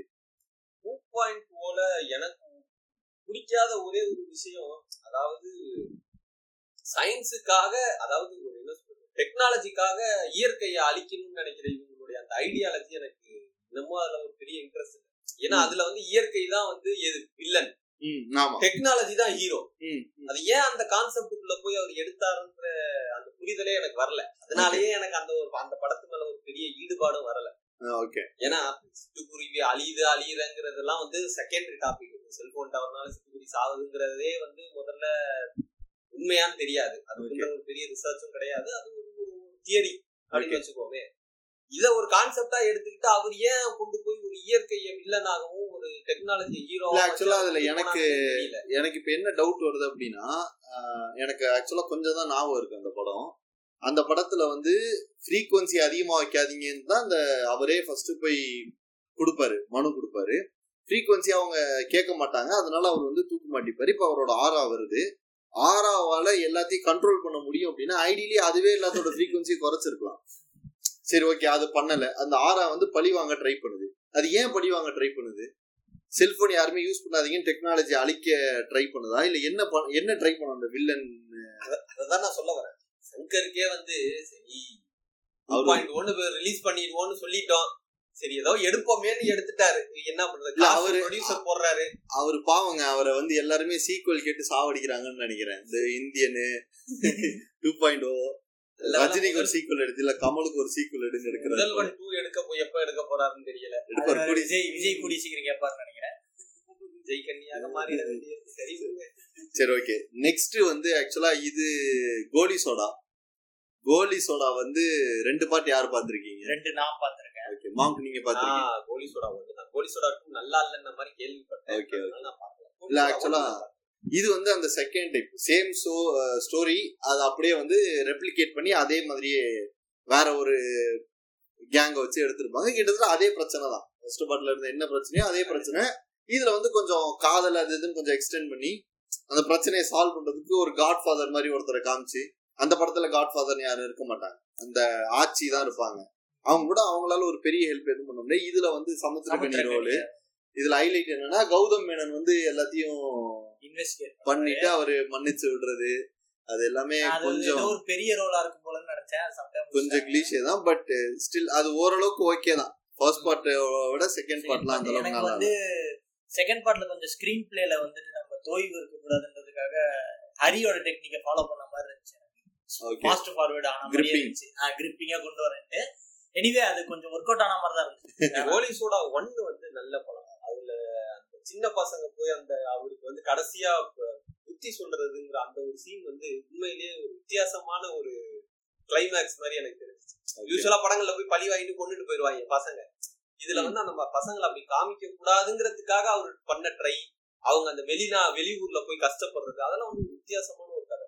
மேபி அதே மாதிரி டூல இருந்துச்சான்னு எனக்கு தெரியல. எனக்கு கோலி சோடாவோட கதையை பார்க்கும்போது அவரு விஜய் மில்டனே வந்து கடுகுன்னு ஒரு படம் எடுத்தாரு. கோலி சோடாவுக்கு டூ டூ முன்னாடி ஓகே ஓகே அதுவும் இதே மாதிரி இதுதான். ஓகே ஆனா அதுல என்னன்னா இதுல பசங்க யங்ஸ்டர்ஸ காட்டுவாங்க. அதுல ஒரு ஒரு நபர் இன்னொரு வில்லன் அந்த மாதிரி காட்டியிருப்பாங்க. அவ்வளவுதான். சிமிலரான கதை தான். ஆனா அந்த படம் நான் பார்க்கல. நான் நிறைய பேர் சொல்லி. கேள்விப்பட்டேன். சோ இரண்டாம் குத்து. பார்த்துட்டேன். ரெண்டுமே. பார்க்கல. நான் ஃபர்ஸ்ட் பார்ட் தான் பார்த்தேன். ஃபர்ஸ்ட் பாட்டு இருட்டறையில் முரட்டு குத்தா அந்த படம் பார்த்தாச்சு இரண்டாம் குத்து பார்த்தாச்சு. நான் ஒரே ஒரு பாயிண்ட் சொல்றேன். அதாவது பேய் படத்துடைய ஜானரை சில படங்கள் மாத்திருக்கு கம்ப்ளீட்டா மாத்துனதுங்கிறது வந்து இந்த டீம் தான். அதாவது பேய வந்து பார்த்து பயம் வராம பேய பார்த்தவொடனே. மூடாயி. ஒரு ஒரு ஒரு அதாவது பேய் வந்து கூப்பிடும். என்னை என்னை செக்ஸ் வச்சுக்க வாடான்ற அந்த ஒரு ஒரு கான்செப்டை உண்மையிலேயே எனக்கு அந்த படம் பார்க்கும்போது அதான் எப்படி இப்படி எல்லாம் அதாவது இந்த ஒரு படத்துல காஜு காஜுன்னு சொல்லுவாங்க. அந்த மாதிரி டைரக்டருக்கு. எல்லாத்த பார்த்து காஜு புடிச்சு அதான். போய் பேய்க்கு இல்ல போயிட்டு அததான் நான் சொல்ல வந்தேன் காஜி நீ என்ன இவ்வளவு காஜியா இருக்க அப்படின்ட்டு. அதாவது அவருடைய காஜுடைய உச்சத்துக்கு போய் பேய்க்கு போயிட்டாரு. அங்க போய் அத கதையா எடுத்துட்டு வந்து ஒரு பாட்டே முடியல. படம் எடுங்க அதற்கு காமெடி எடுக்கணும்ன்ற உங்களுடைய ஐடியாலஜி ஓகே இப்படி எடுக்கணுங்கிறது வந்து சரி என்னவோ. அவங்க வீட்டுல சேர்த்துக்கிறாங்க. இப்படி இப்படி இருந்தோம். அடல்ட் காமெடி எடுக்கிறது தப்பு கிடையாது. அதுல வந்து நான் தப்பு சொல்ல மாட்டேன். நீங்க வந்து மக்களுக்கு அந்த புரிதலை ஏற்படுத்துங்க இல்ல அதெல்லாம் வந்து ஒத்துக்கிறேன். ஆனா சொல்லணுங்கிறதுக்கான ஒரு விதம் இருக்குல்ல. அந்த விதத்தை நீங்க கரெக்டா கொண்டு வரணும். நீ நான் பேய் படத்துல அடல்ட் கண்டென்ட் கொண்டு வரங்கிறதுக்காக பேய கொண்டு வந்து அறகுறையுமா இல்ல அது ஆக்சுவலா ஒரு அடல்ட் காமெடி மாதிரி எனக்கு தெரியல. அது ஒரு ஒரு ஒரு பான் தான் அது. அது அப்படிதான் இருந்துச்சு. அது ஒரு அடல்ட் காமெடி மாதிரி தெரியல. ஏன்னா ப்ளோ ஜாப் எல்லாம் வந்து ப்ராப்பரா ஒரு அத அந்த ப்ளோ ஜாப் வச்சு காமெடி கண்டென்ட் கிரியேட் பண்றதுக்கு நிறைய டெக்னிக்ஸ் எல்லாம் இருக்கு. இது வந்து ரொம்ப அசிங்கமா ரெண்டு பேரும் உட்காந்துருக்காங்க டேபிள் தூக்குது. லிட்டரலி அது வந்து எப்படின்னா அது ஒரு பாசிபிள் கிடையாது. அது டேபிள் தூக்குதுன்னா அப்ப அது ஒரு பான் தான். ஏன்னா பான்ல மட்டும்தான் அவங்க சொல்ற அளவுக்கான சைஸ் அது எல்லாமே பான்ல மட்டும்தான் நடக்கும் பேய் படத்தை காமெடியா எடுக்கணும்னா நீங்க இவங்க எல்லாரையும் ஸ்கேரி மூவிய அந்த சீரீஸ ஆ, பார்க்கணும் அவங்க அவனுங்களும் இதே மாதிரிதான் பேய் படத்தை கிண்டல் பண்ணி எடுப்பாங்க காமெடியா. ஆனா அதுல அவங்க ஒரு நீட்னஸ் கொடுப்பாங்க. இவங்களுக்கு அந்த அந்த ஒரு ஐடியாலஜி அமெரிக்கன் பையன் ஸ்கேரி மூவியும் சேர்த்து ஒன்னா உட்காந்து பார்த்துருப்பாங்கன்னு நினைக்கிறேன். அதனால இப்படி ஒரு கதையை எழுதி இல்ல நம்ம ஊர்ல ஒரு ஸ்கேரி மூவி டைப் ஆஃப் ஒரு இது. லக்கிலி அதுவும் நம்ம இன்னைக்கு சீக்குவல் எபிசோட்ல வரும். பட் பாப்போம் அது என்னன்னு நெக்ஸ்ட் ஸோ இப்போ ஜெய்ஹிந்த் அண்ட் ஜெய்ஹிந்த் எனக்கு தெரிஞ்சு எல்லாருமே பார்த்திருப்போம்னு நினைக்கிறேன். பார்ட் பார்த்திருப்போம் அது சூப்பர் படம். இன்ஃபேக்ட் அது வந்து அர்ஜுனோட கெரியர்ல அது ரொம்ப முக்கியமான படம். அந்த படம் ஸ்கிரீன் பிளே எல்லாமே ஓவராலா நல்லா இருக்கும் நல்லா ஜெய்ஹிந்த் டூ நான் பார்த்திருக்கேன். ஓகே அது வந்து எடுத்திருக்க வேணாம் தான் எனக்கு தோணுச்சு. ஏதோ. எஜுகேஷனை வச்சு ஏதோ சொல்ல போறேன் அப்படின்ட்டு அந்த எஜுகேஷன் சம்பந்தமான ஒரு பிளாஷ்பேக் ஒரு அரை மணி நேரம் அது அது ரிலேட்டடா இவர் என்ன சீர்திருத்தம் பண்ண போறாருன்ற ஒரு ஸோ நீங்க சொல்றது கேட்கும் போது நான் ஒன்றும் பார்க்கல. பட் சொல்றது கேட்கும்போது ஜென்டில்மேனோட டச் எங்கேயோ இருக்கிற மாதிரி இருக்கு. மேபி இருக்கலாம் பட் எப்படி சொல்றது? ஜென்டில்மேன் டச் இருந்தா கூட பரவாயில்லைங்க. அதுல அளவுக்கு சுவாரஸ்யமா போயிடும். இவர் வேற ஏதோ சொல்ல வர மாதிரி அப்படியே கொஞ்சம் ஒரு மாதிரி எடுத்து வச்சுட்டாரோ ரொம்ப Okay. அவுடேட்டடா போய் எடுத்து வச்சு. அது எப்போ ரிலீஸ் ஆயிருக்கு ஜெயில் டூ. இன்ஃபேக்ட் ஒரு டூ ஃபைவ் இயர்ஸ்க்கு முன்னாடி ரிலீஸ் ஆச்சுன்னு நினைக்கிறேன். Okay okay okay okay so next வந்து ஜித்தன். எல்லாம் இது வந்து- வாய்ப்பு இருக்கா? அதான் இது வந்து ஒரு ஆக்வர்ட் சைலன்ஸ் இது வந்து ரிப்பேர்லாம் ஆகல.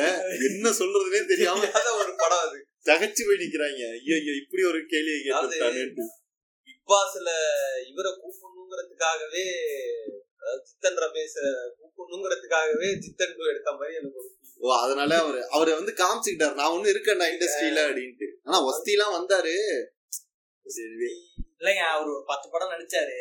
பத்து படம் நடிச்சிருக்காரு. நடிச்சாரு. நடிச்சிரு. நம்மள நம்மள எங்க போனாலும் ஜித்தன் ரமேஷ் தான் கூப்பிடுறோம் அதனால ஜித்தனையே நம்ம செகண்ட் பார்ட் தான் எடுப்போம் அப்படின்னு ஒரு எண்ணத்துல எடுத்து ஆக்சுவலி என்னன்னா இந்த பார்ட் டூ எடுக்கிறதுக்கான ஒரு காரணம் இருக்குல்ல. அந்த காரணங்கள் நம்ம டிஸ்கஸ் பண்ணும்போது இது ஒரு முக்கியமான காரணம்.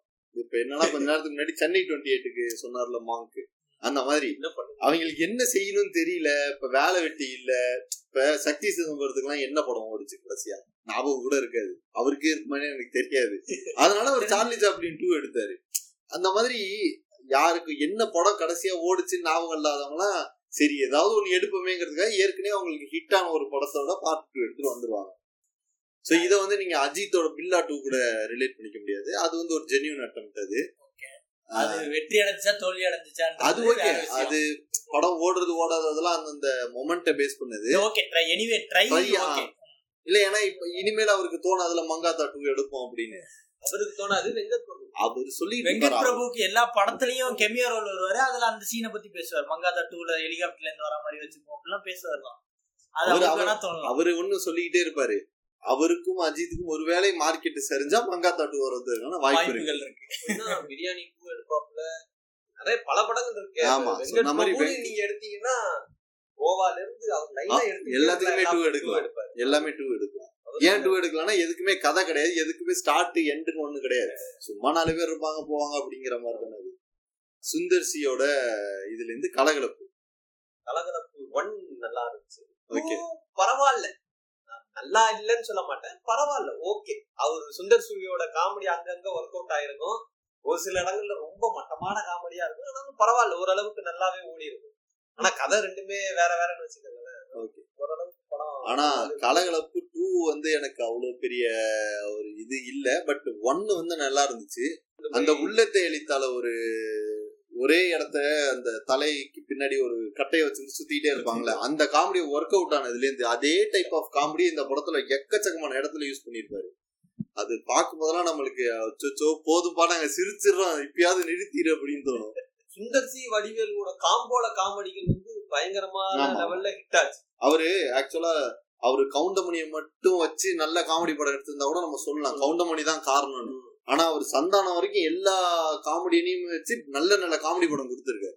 சோ அப்ப அவருக்கு பேசிக்காவே அந்த காமெடி சென்ஸ் இயக்கிறதுக்கான அந்த நாலேஜ் நல்லா இருக்கு போல அவருக்கு. ஓகே சோ நெக்ஸ்ட் வந்து பாத்தீங்கன்னா களவாணி. ஃபர்ஸ்ட் பார்ட் எல்லாருமே பார்த்துருக்கோம் எல்லாருக்கும் பிடிச்சும் இருக்கும். ஆமா ஆமா அது அப்கோர்ஸ் ஒரு நல்ல படம். பார்ட் டூ யாரு பார்த்திருக்கீங்க? மகிழ் பார்த்தது நான் ரிவ்யூ நீங்க சொன்ன மாதிரி அந்த ரிவ்யூ கேட்டேன். அதுல. ஏதோ ஒரு அரை மணி நேரம் மட்டும் நல்லா இருக்கும். அந்த அரசியல்ல போயிட்டு ஹீரோ ஏதோ பண்ணுவாரு. அது கொஞ்சம் காமெடியா இருந்துச்சு. அப்படின்றது மட்டும் நான் கேள்விப்பட்டேன். மத்தபடி படம் வந்துட்டு ஃபர்ஸ்ட் கொடுத்த இம்பாக்ட் கொடுக்கவே இல்லை. ஓகே ஓகே மணி நேரத்துக்கு நூத்தி இருபது ரூபாய் செலவு பண்ற மாதிரி யோசிச்சு இல்ல ஆக்சுவலா அதுக்கு கௌதம் மாதிரி விடிவி அவர் அந்த டிசிஷன் தான் எடுத்துட்டு பாருன்னு நினைக்கிறேன். திரும்பவும் சிம்பியும் திருச்சாவையும் கூப்பிட்டு ரெண்டு மணி நேரத்துக்கு படம் எடுக்கிறதுக்கு பதினஞ்சு நிமிஷம் ஷார்ட் பிலிம் எடுத்து எடுத்து அந்த மாதிரி அவங்க களவாணி எடுத்துருக்கலாம் பரவாயில்ல. ஸோ நெக்ஸ்ட் வந்து இந்த பிரான்ச்சைஸ்ங்கிறத வந்து தமிழ் சினிமாவுக்கு ரொம்ப பாப்புலர் பண்ண ஒரு படம் காஞ்சனா. உனி அதுல இருந்து இது இத நம்ம தனியா ஒரு பாட்காஸ்ட் கூட போடலாம். அந்த அளவுக்கான ஆமா நிறைய. கண்டென்ட் இருக்கு. மத்தபடி ஓவராலா பார்க்கும்போது முனி அண்ட் காஞ்சனா அது ரெண்டு தான் அது வந்து முனிங்கிறது என்ன காஞ்சனாங்கிறது முனி பிரான்ச்சைஸா இல்ல காஞ்சனாவோட ஃபர்ஸ்ட் பார்ட்டான்னு நம்மளுக்கு தெரியாது. பட் அந்த ரெண்டுமே அவரோட அந்த லாரன்ஸோட சினிமேட்டிக் யூனிவர்ஸ்ல அந்த ரெண்டு படம் காஞ்சனா கங்கா மாயோன் வந்து இப்போ இந்த பாட்காஸ்ட் ஸ்டார்ட் பண்ணும்போதே ஒரு விஷயம் சொன்னீங்க. செகண்ட் பார்ட் பார்த்ததுக்கு அப்புறம் நம்மளுக்கு ஃபர்ஸ்ட் பார்ட் பார்க்கணுன்ற ஆர்வம் வந்துச்சு. இல்ல எனக்கு ஃபர்ஸ்ட் பார்ட்டோட விஷயம். அப்பதான் ஆமா காஞ்சனா பார்த்ததுக்கு அப்புறம் நான் முனி பார்த்துட்டேன். காஞ்சனா பார்க்கும்போது காஞ்சனா ஒரு நல்ல சூப்பரா இருந்துச்சு அப்படிங்கும்போது சரி முனி என்னமா இருக்கும்னு இன்னொரு தடவை பார்த்தேன் அதுவும் சிமிலரா இதே மாதிரி கதை தான். Okay okay. இதே மாதிரி கதை தான். அது வந்து ஓகே அது ராஜ்கிரண் அது ஒரு நார்மலான ஒரு பேய். இது வந்து திருநங்கைய பேயா காட்டணும் போது கொஞ்சம் டிஃப்ரெண்டாவும் இருந்துச்சு. நல்ல ட்ரையா இருக்கேன்றது அந்த ரெண்டு படம் எனக்கு இல்ல உண்மையாவே அந்த மொத்த பிரான்ச்சைஸ்லயே அந்த ரெண்டு படம் தான் வந்து நல்ல படம் நல்லா இருந்துச்சு. மத்த எல்லாமே வந்து முத படம் சக்சஸ் ஆயிருச்சு அப்படிங்கிற பேர்ல ஏன்னா அவர் ஒரு கோடி ரூபாய் வேற நம்ம இதுக்கு கொடுக்கணும். ஏதாவது போராட்டங்கிற கொடுக்கணும்னு இல்ல சொல்லணும்? சொல்லணும். கொடுக்கணும் இல்ல. ஏன்னா கொடுத்தாருங்கிறதுக்கு சான்று கிடையாது. கிடையாது. சொன்னாரு. சொல்லணும். எதுக்கு அதை சொன்னாருன்னு தெரியுமா? டாக்ஸ் அடுத்தது அவர் ஒரு படம் வந்துச்சு. மொட்டை சிவா கெட்ட சிவான்னு நினைக்கிறேன். அந்த படத்துல டைட்டில் கார்டுல வந்து மக்கள் சூப்பர் ஸ்டார்னு போட்டுக்கிட்டாரு. அவரே போட்டுக்கிட்டாரு. அந்த ஒரு. விஷயத்துக்காக அந்த ஜல்லிக்கட்டு போராட்டத்தை சரி அதுல நம்ம இந்த போகணும்னு வச்சுக்கோங்களேன். இல்ல, இந்த இடத்த போறதுக்காக சொல்ல நான் எதுக்காக சொல்ல வந்தேன்னா அந்த ஒரு கோடி ரூபாய் அங்க கொடுத்த மாதிரி கணக்கு காமிச்சிட்டு இந்த மாதிரி இங்க படங்கள் எடுத்து இதுல இப்படி சம்பாதிச்சு இல்ல அவரு காஞ்சனா பிரான்ச்சைஸ் மட்டும் இல்ல. அவர் அதே மாதிரியே அந்த சிவலிங்கான்னு ஒரு படம் நடிச்சார். அதுவும் கிட்டத்தட்ட சந்திரமுகியோட சீக்குவலா வர வேண்டியது. வாசுவோட நல்ல நேரம் அது சீக்குவல்னு வைக்க வைக்கல. அதனால இந்த லிஸ்ட்ல இல்ல. சந்திரமுகி சீக்வல் தான் அவர் மறுபடியும் பி வாசு கிட்ட பேசி கால் ஷீட் எல்லாம் பேசி இப்ப சந்திரமுகி அதுதான். அது அத வந்து சீக்குவலா அவங்க அனௌன்ஸ் பண்ண வேண்டியது பட். பண்ணல. பண்ணிருந்தா அந்த லிஸ்ட்ல அது இருந்திருக்கும். அது ஃபர்ஸ்ட்னு சொல்லியிருப்போம் நம்ம. மோரலஸ் காஞ்சனாவோட அந்த என்டையர் சீரியஸ்ல மொத்தம் எத்தனை படம்? நாலு படம் வந்திருக்கும் நாலு காஞ்சனா காஞ்சனா டூ காஞ்சனா த்ரீ நினைக்கிறேன். ஓகே ஓகே மொத்தம் நாலு படம் வந்திருக்கு இல்லையா இந்த நாலுலயே லாரன்ஸுக்கே பிடிச்ச கதை ஐ மீன் லாரன்ஸுக்கே தோணுன கதை அந்த காஞ்சனா மட்டும்தான். இது ஒண்ணுதான்ப்பா ஒர்க் அவுட் ஆன படம் மீதி ரெண்டுமே அதே இதுதான் அப்படின்னு சொல்லிட்டு அக்ஷய்குமாரை வச்சு ஹிந்தில வேற ரீமேக் பண்ணிருக்காரு லக்ஷ்மி பாம். படம் பேரு. அதுவும் பார்த்தேன். சோ நெக்ஸ்ட் வந்து பாத்தீங்கன்னா கோ. Go one. கோ சிறந்த படம். கோ டூல பாபி சிம்ஹா எதுக்கு நடிச்சாருன்னு தெரியல. அது வந்து ஆக்சுவலா இல்ல கோ டூ எதுக்கு எடுத்தாங்கன்றதே தெரியலன்றதுதான் என்னுடைய கேள்வி. நீ இது- ஏன் பாபி சிம்மாவை பத்தி இல்ல? ஆக்சுவலா என்னன்னா அந்த பெல்கமா அதுல நடிச்சிருப்பாரு. படத்தை மறந்துட்டேன். நான் ஒருவேளை மறந்துட்டேன்னு நினைச்சிட்டேன். அது என்ன பெல்கம் ஒன் டூ த்ரீ அந்த மாதிரி ஏதோ ஒரு ஆமா. அப்படிங்கிறது அது ஒரு நல்ல அது ஒரு சிறந்த அந்த. படத்தோட கதை ஆக்சுவலா உங்களுக்கு தெரியும்ல. ஒரு கண்ட்ரோல் ரூம்ல இருக்கக்கூடிய ஒருத்தர் வந்து அங்க இருக்கிற ஒரு டெரரிஸ்டோ ஒரு வில்லனோ அவரை நெகோசியேட் பண்ணணும். நெகோசியேட் பண்ணி அந்த ட்ரெயின்ல வந்து நெகோசியேஷன். மூலமா அது ஃபுல்லாவே அவருக்கு தேவையானதை அச்சீவ் கூடாது அப்படியே இந்த ரிவர்ஸ்ல பண்ணிருக்காங்க இதுல வந்து புரோட்டகனிஸ்ட் அந்த மாதிரி இருப்பாங்களே இப்ப இவர் என்ன பண்ணுவார்? சிஎம் கடத்தி வச்சுக்கிட்டு இவர் நெகோசியேஷன் மூலமா மக்களுக்கு இதை செய்யுங்க அதை செய்யுங்க அந்த மாதிரி ஏதோ ஒரு கான்செப்ட் ட்ரை பண்ணிருப்பாங்க. பட் இதுக்கும் கோவுக்கும் என்ன சம்பந்தம் அப்படின்னு நீங்க நினைக்கிறீங்க? அதுதான் நான் டைட்டில். மட்டும் தான் நினைக்கிறேன். நீங்க என்ன நினைக்கிறீங்க? இல்ல நான் அதுதான் கேட்க வந்தேன். ஏன்னா எனக்கு தெரிஞ்ச ஒரே ஒரு சம்பந்தம் என்னன்னா ரெண்டுத்துலயும் சிஎம் வராங்க. ஒரு சம்பந்தமும் கிடையாது. பிரகாஷ்ராஜ் ரெண்டுலயுமே அது வேணா சொல்லலாம். ரெண்டுலயுமே சிஎம் பிரகாஷ்ராஜ் தான். ஆமா ஆமா. இல்ல ஆக்சுவலா எனக்கு தெரிஞ்ச ஒரு சம்பந்தம் என்னவா இருக்கும் அப்படின்னு பாத்தீங்கன்னா அதுல வந்து ஸ்டூடெண்ட்ஸோட பாலிடிக்ஸ் ஸ்டூடெண்ட்ஸ் தான் சீர்திருத்தணுங்கிறது இதுலயும் அந்த மாதிரி இவர் ஒரு ஸ்டூடெண்ட் இவர் தான் அந்த பாலிடிக்ஸ்குள்ளார வந்து சீர்திருத்தம் பேசுறாரு. எதுக்குன்னு தெரியாது. அதான் நான் சொன்னல அந்த ப்ரொடியூசர் டைட்டில் வச்சிருந்திருப்பாரு அந்த மாதிரி பிரச்சனையா என்னன்னு தெரியல. ஸ்டூடெண்ட்னா நீங்க ஸ்டூடெண்ட் மாதிரி காமிங்க. இவரை பார்த்தா ஸ்டூடெண்ட்னு அவரே நம்ப மாட்டார். இந்த மாதிரி ஒரு கெட்டப்ல அவர் உட்காந்துருப்பாரு அவரை ஸ்டூடெண்ட்னா எத்தனை காலத்துக்கு இப்ப அஜித் ஸ்டூடெண்ட் தான் எவனோ ஒத்துக்குவானா? எவனும் ஒத்துக்க மாட்டான். அவருக்கு தெரியும். அவரே அதுக்கேத்த மாதிரி வயசான கேரக்டர்லயே அவர் நடிக்க போயிட்டாரு. அப்படின்னு. அந்த மாதிரி பாபி சிம்ஹாவை போய் ஸ்டூடெண்ட்னா என்ன சொல்றதுன்னு போங்க. எல்லாமே எனக்கு தெரிஞ்சு அதான் டைல்யூஷன் அப்படின்னு பார்த்தா இந்த கோட் டூ டூவை பார்த்து அதாவது கோ பார்க்காதவங்க கோ டூவை பார்த்தா இதே கோலாம் ஒரு படமாடான்னு அவனே சொல்லிடுவான். பார்க்காமயே சொல்லுவாங்க. ஆனா நம்மளுக்கு தான் பார்த்தவங்களுக்கு தெரியும் கோ இல்ல அதுதான் நான் சொல்ல வந்தேன் ஆக்சுவலா என்ன ஒரு இன்ட்ரெஸ்டிங்கான விஷயம் அப்படின்னா இதுல பாதி சீக்வல்ல படத்தோட பேரை மறைச்சிட்டு வெறும் படத்தை பாத்தீங்கன்னா இது இந்த படத்தோட பார்ட் டூனே நம்ம சொல்ல மாட்டோம். இன்ஃபேக்ட் கோ டூ டைட்டில் இல்லாம எக்ஸ்னு ஒரு டைட்டில் வச்சுங்க அந்த படத்தை பார்த்தோம்னா இது எதோட சீக்வல்னு கேட்டீங்கன்னா கண்டிப்பா கெஸ் பண்ண முடியாது கோவோட அந்த மாதிரி தான் இந்த லிஸ்ட்ல இருந்த முக்காவாசி படம். சோஃபாரே பாத்தீங்கன்னா எனக்கு தெரிஞ்சு எந்திரன் ஒரு அளவு கண்டினியூஷன் சீக்வல் சொல்லலாம். பாகுபலி அஃப்கோர்ஸ் சீக்வல் இல்ல அது ஒரு டூ ரெண்டு பார்ட்டை வந்து தனித்தனியா காமிச்சிட்டாங்க அப்படின்னு சொல்றாரு. ஸோ அந்த மாதிரி ஒரு சில படங்கள் அதை மட்டும்தான் சொல்ல முடியும். ஸோ இப்ப லிஸ்ட்ல நெக்ஸ்ட் பாத்தீங்கன்னா மாரி மாறி. எல்லாருமே ரெண்டு பார்ட் பார்த்துருப்பீங்கன்னு பார்த்து- நினைக்கிறேன். ஓகே ஸோ எனக்கு தெரிஞ்சு அது ரெண்டுமே எனக்கு தெரிஞ்சு ஓகே தான். நாட் பேட் நான் அதான் மாரி ஃபர்ஸ்ட் சொன்ன மாதிரி மாரி டூ வந்து எனக்கு பிடிச்சிருந்துச்சு. மாரி ஒன்னை விட மாரி டூ மாரி ஒன் வந்து ரொம்ப சுமாரான படம் தான். ஓகே மாரி டூ ஓகே பட் அது ஒரு யூஸ்வலான கதை தான். அவர் வந்து ரவுடி செம்மை வேணான்ட்டு போய் ஒரு ஆட்டோ டிரைவரா. இருக்கு பாட்சா படத்துல இருந்து மறுபடியும் அவர் வர்றது. ஆக்சுவலா எனக்கு வந்து மாறி டூ தான் வந்து ஒன்னை விட எனக்கு டூ வந்து ரொம்ப நல்லா இருந்த மாதிரி இருந்துச்சு. ஏன்னா ஒன்னு வந்து அது வந்து அது வந்து ஒரு படமாவே எனக்கு தெரியல. அது என்னமோ ஜஸ்ட் இந்த டூங்கிற பார்ட் எடுக்கணுங்கிறதுக்காகவே ஒன்னை எடுத்த மாதிரி ஒரு ஃபீலிங் இருந்துச்சு. அந்த ஒன்னுங்கிறத எடுத்தா மட்டும்தான் டூ ஏன்னா டூ தான் கம்ப்ளீட்டா ஒரு மூவிக்கான எல்லா எலமெண்ட்டும் இருக்கும். ஒன்னுல வந்து அது பெருசா தெரியல. ஏன் பில்டப் கொடுக்குறாங்க போறாங்க இதுல வந்து அவரு அந்த Baasha type of story telling அவர் ஒரு அமைதியா இருந்துட்டு சடனா அவர் திரும்பி அந்த மாரியோட கெட்டப்ல வர சீன்லாம் ரொம்ப நல்லா இருந்துச்சு. கோர்ஸ் யுவன் வந்து பயங்கரமா படத்தை சாங்ஸ் மூலமா அதெல்லாம் எலவேட் பண்ணியிருந்தாரு. நீங்க யுவன் சொன்னோட தான் எனக்கு ஞாபகம் வருது. மாரி ஒன்ல வந்து மிகப்பெரிய பிரச்சனையா எனக்கு தெரிஞ்ச விஷயம் அனிருத்தோட பிஜிஎம் பிளஸ் வந்து அனிருத் பில்டப் கொடுக்கறது தனுஷ். சும்மா நடந்து வந்தா சிகரெட்டை தூக்கி வீசினா எல்லாத்துக்கும் பிஜிஎம் போட்டு கொன்னு எடுத்துட்டாரு. இல்ல ஆனா ஆக்சுவலா மாரியில ஒரு என்னன்னா அது ஒரு கல்ட் மூவியா செட் ஆயிடுச்சு. மாரி அப்படிங்கும் போதே உங்களுக்கு அந்த கெட்டப் அந்த சட்டை கண்ணாடி அது ஒரு கல்ட்ட செட் பண்ணிடுச்சு. அது அதுக்கான ஒரு ஆடியன்ஸ் இருக்காங்க. நீங்க சொன்னதுல இருந்து ஒரு விஷயம் என்னன்னா எப்படி சொல்றாங்க இப்ப மாறி ஒன்னு எதுக்காக எடுத்தாங்கன்னா மாறி டூக்காக தான் மாறி ஒன்னே எடுத்தாங்க. பார்த்தா நான் பில்லாவை சொல்லுவேன்னு வச்சுக்கோங்களேன். இல்ல ஆனா அதுல வந்து பில்லா டூவை விட பில்லா பில்லா நல்லா இருக்கும். எனக்கு என்ன பொறுத்த ஆ வரைக்கும் ஓகே சொல்றேன். ஓகே எனக்கு வந்து பில்லா டூ பிடிச்சிருந்துச்சு. எதனாலன்னா பில்லா ஒன்னு எடுத்தாதான் பில்லா யாருங்கிறத வந்து ஜஸ்டிஃபை ஓகே ஓகே அதனால எனக்கு பில்லா பிடிச்சிருந்துச்சு. இல்ல அது வந்து நீங்க ப்ரீக்வல் பேக் ஸ்டோரி இது வந்து எனிவே நெக்ஸ்ட் வந்து பாத்தீங்கன்னா மணல் கயிறு. அந்த படம் பார்ட் ஒன் யார் பார்த்துருப்பாங்க? பார்ட் ஒன் நான் பார்த்திருக்கேன். Yes, எனக்கு மணல் கைது விசுவோடைய அதாவது விசுவுடைய படங்களே எடுத்துக்கிட்டீங்கனாலே அதுவே ஒரு சீக்வல் மாதிரி தான் இருக்கும். எல்லாமே அந்த குடும்பத்தை தழுவின கதைகளாவே விசு எடுத்து இருக்கிறதுனால எனக்கு விசு படங்களே ஒரு சீக்வலா தான் இருக்குது. ஓகே. அதனால மணல் கயிறு வந்து அதுல ஒரு நல்ல அதுவும் ஒரு நல்ல படம். அவர் ஆனா மணல் கயிறு எனக்கு தெரிஞ்சு அது என்னன்னு தெரியல. ஏதோ இல்ல அது இல்ல இல்ல. மணல் கயிறு டூ வந்து அதுதான் எனக்கு என்னன்னா படம் வந்து எனக்கு பர்சனலா எஸ்பி சேகரையும் பிடிக்காது விசுவையும் பிடிக்காது. பட் அவங்க படங்கள் நல்லா இருக்கும். மணல் கயிறு டூ அப்படிங்கும் போது பார்ட் ஒன்னோட கண்டினியூஷன் தான். பார்ட் ஒன்னு முடிஞ்சு அதுல இருந்து ஒரு முப்பது வருஷத்துக்கு அப்புறம் அந்த பார்ட் ஒன்ல இருக்கிற எஸ்பி சேகருக்கு ஒரு பொண்ணு பிறக்கும்.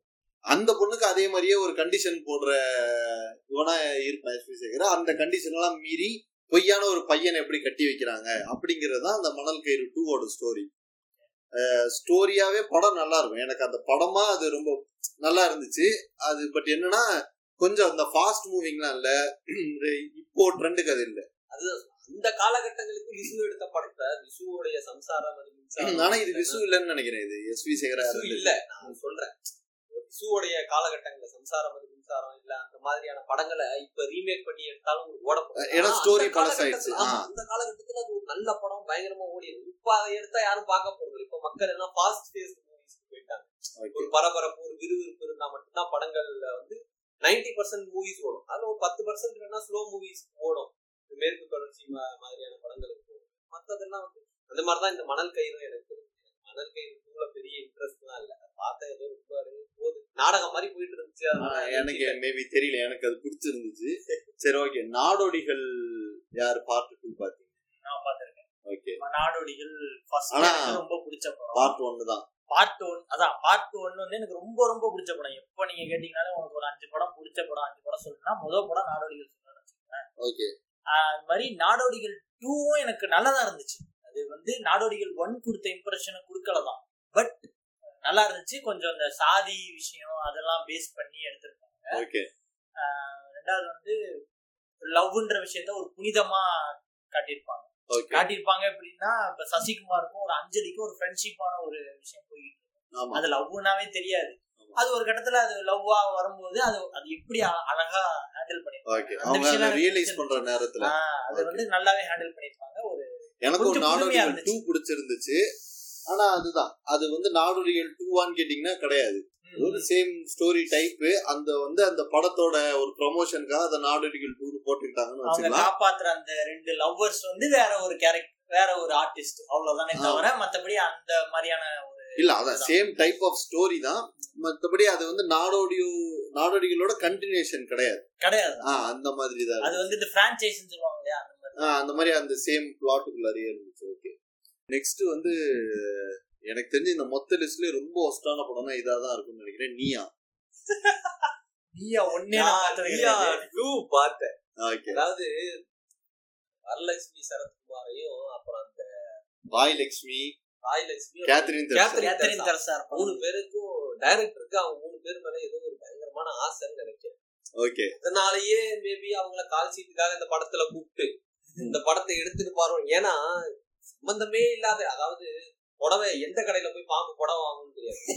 கிளாமர் கிளாமரா புடவை கட்டிட்டு. ஓகே இந்த மாதிரி நியாய தர்மம்னு ஒண்ணு படங்கிறதுக்காக என்ன வேணாலும் காமிக்கலாம். திடீர்னு பார்த்தா டாக்டர் இந்த பக்கம் பார்த்தா திடீர்னு தண்ணி குளிச்சுட்டு பாம்பு திடீர்னு புடவை விட்டு என்னங்கடா படம் இது? ஏதோ கிளாமருக்காக ஏதோ படம் எடுத்த மாதிரியே அவர் நீயா டூ எடுத்து நான் நீயா டூ சரி அந்த கேத்தரின் தெரசா இப்ப வரலட்சுமி சரி ஓகே படம் நல்லா. இருக்கும். ஏன்னா வரலட்சுமியோட ஒரு ரெண்டு மூணு படம் வந்து எனக்கு நல்லா இருந்துச்சு ஓகே இப்போ ஒருவேளை சரி ஸ்டோரி கேட்டு போய் நடிச்சிருப்பாங்கன்னு நினைச்சேன் படம் பார்த்தப்பறம் தான் தெரிஞ்சிச்சு சரி டைரக்டருக்கு ஏதோ அவர் ஒரு காஜில் இருந்திருப்பார் போல மூணு பேர் மேல இல்ல. வரலட்சுமி வரலட்சுமி கதை கேட்டு நடிச்சிருப்பாங்கன்றது படத்தை வச்சு சொல்றீங்களா இல்ல அவங்களுக்கு கொடுத்த டைட்டில் வச்சு சொல்றீங்களா? மக்கள் செல்வி வரலட்சுமி. அது அவங்க அப்பாக்காக கொடுத்திருப்பாங்க. இல்ல மக்கள் செல்வி வரலட்சுமி ஏன் கொடுத்திருக்காங்கன்னு தெரியல எனக்கு. மக்கள் செல்வன் விஜய் செல்வி ஓகே இல்ல இல்ல மகிழ் எப்படி நினைச்சிட்டு இருக்காங்க டைட்டில் நம்ம என்னமோ குடுக்கறவங்க நினைச்சிட்டு இருக்காங்க. அவங்களா வச்சுக்கிறதா? அவங்க எல்லாம் எடுத்துக்கிறாங்க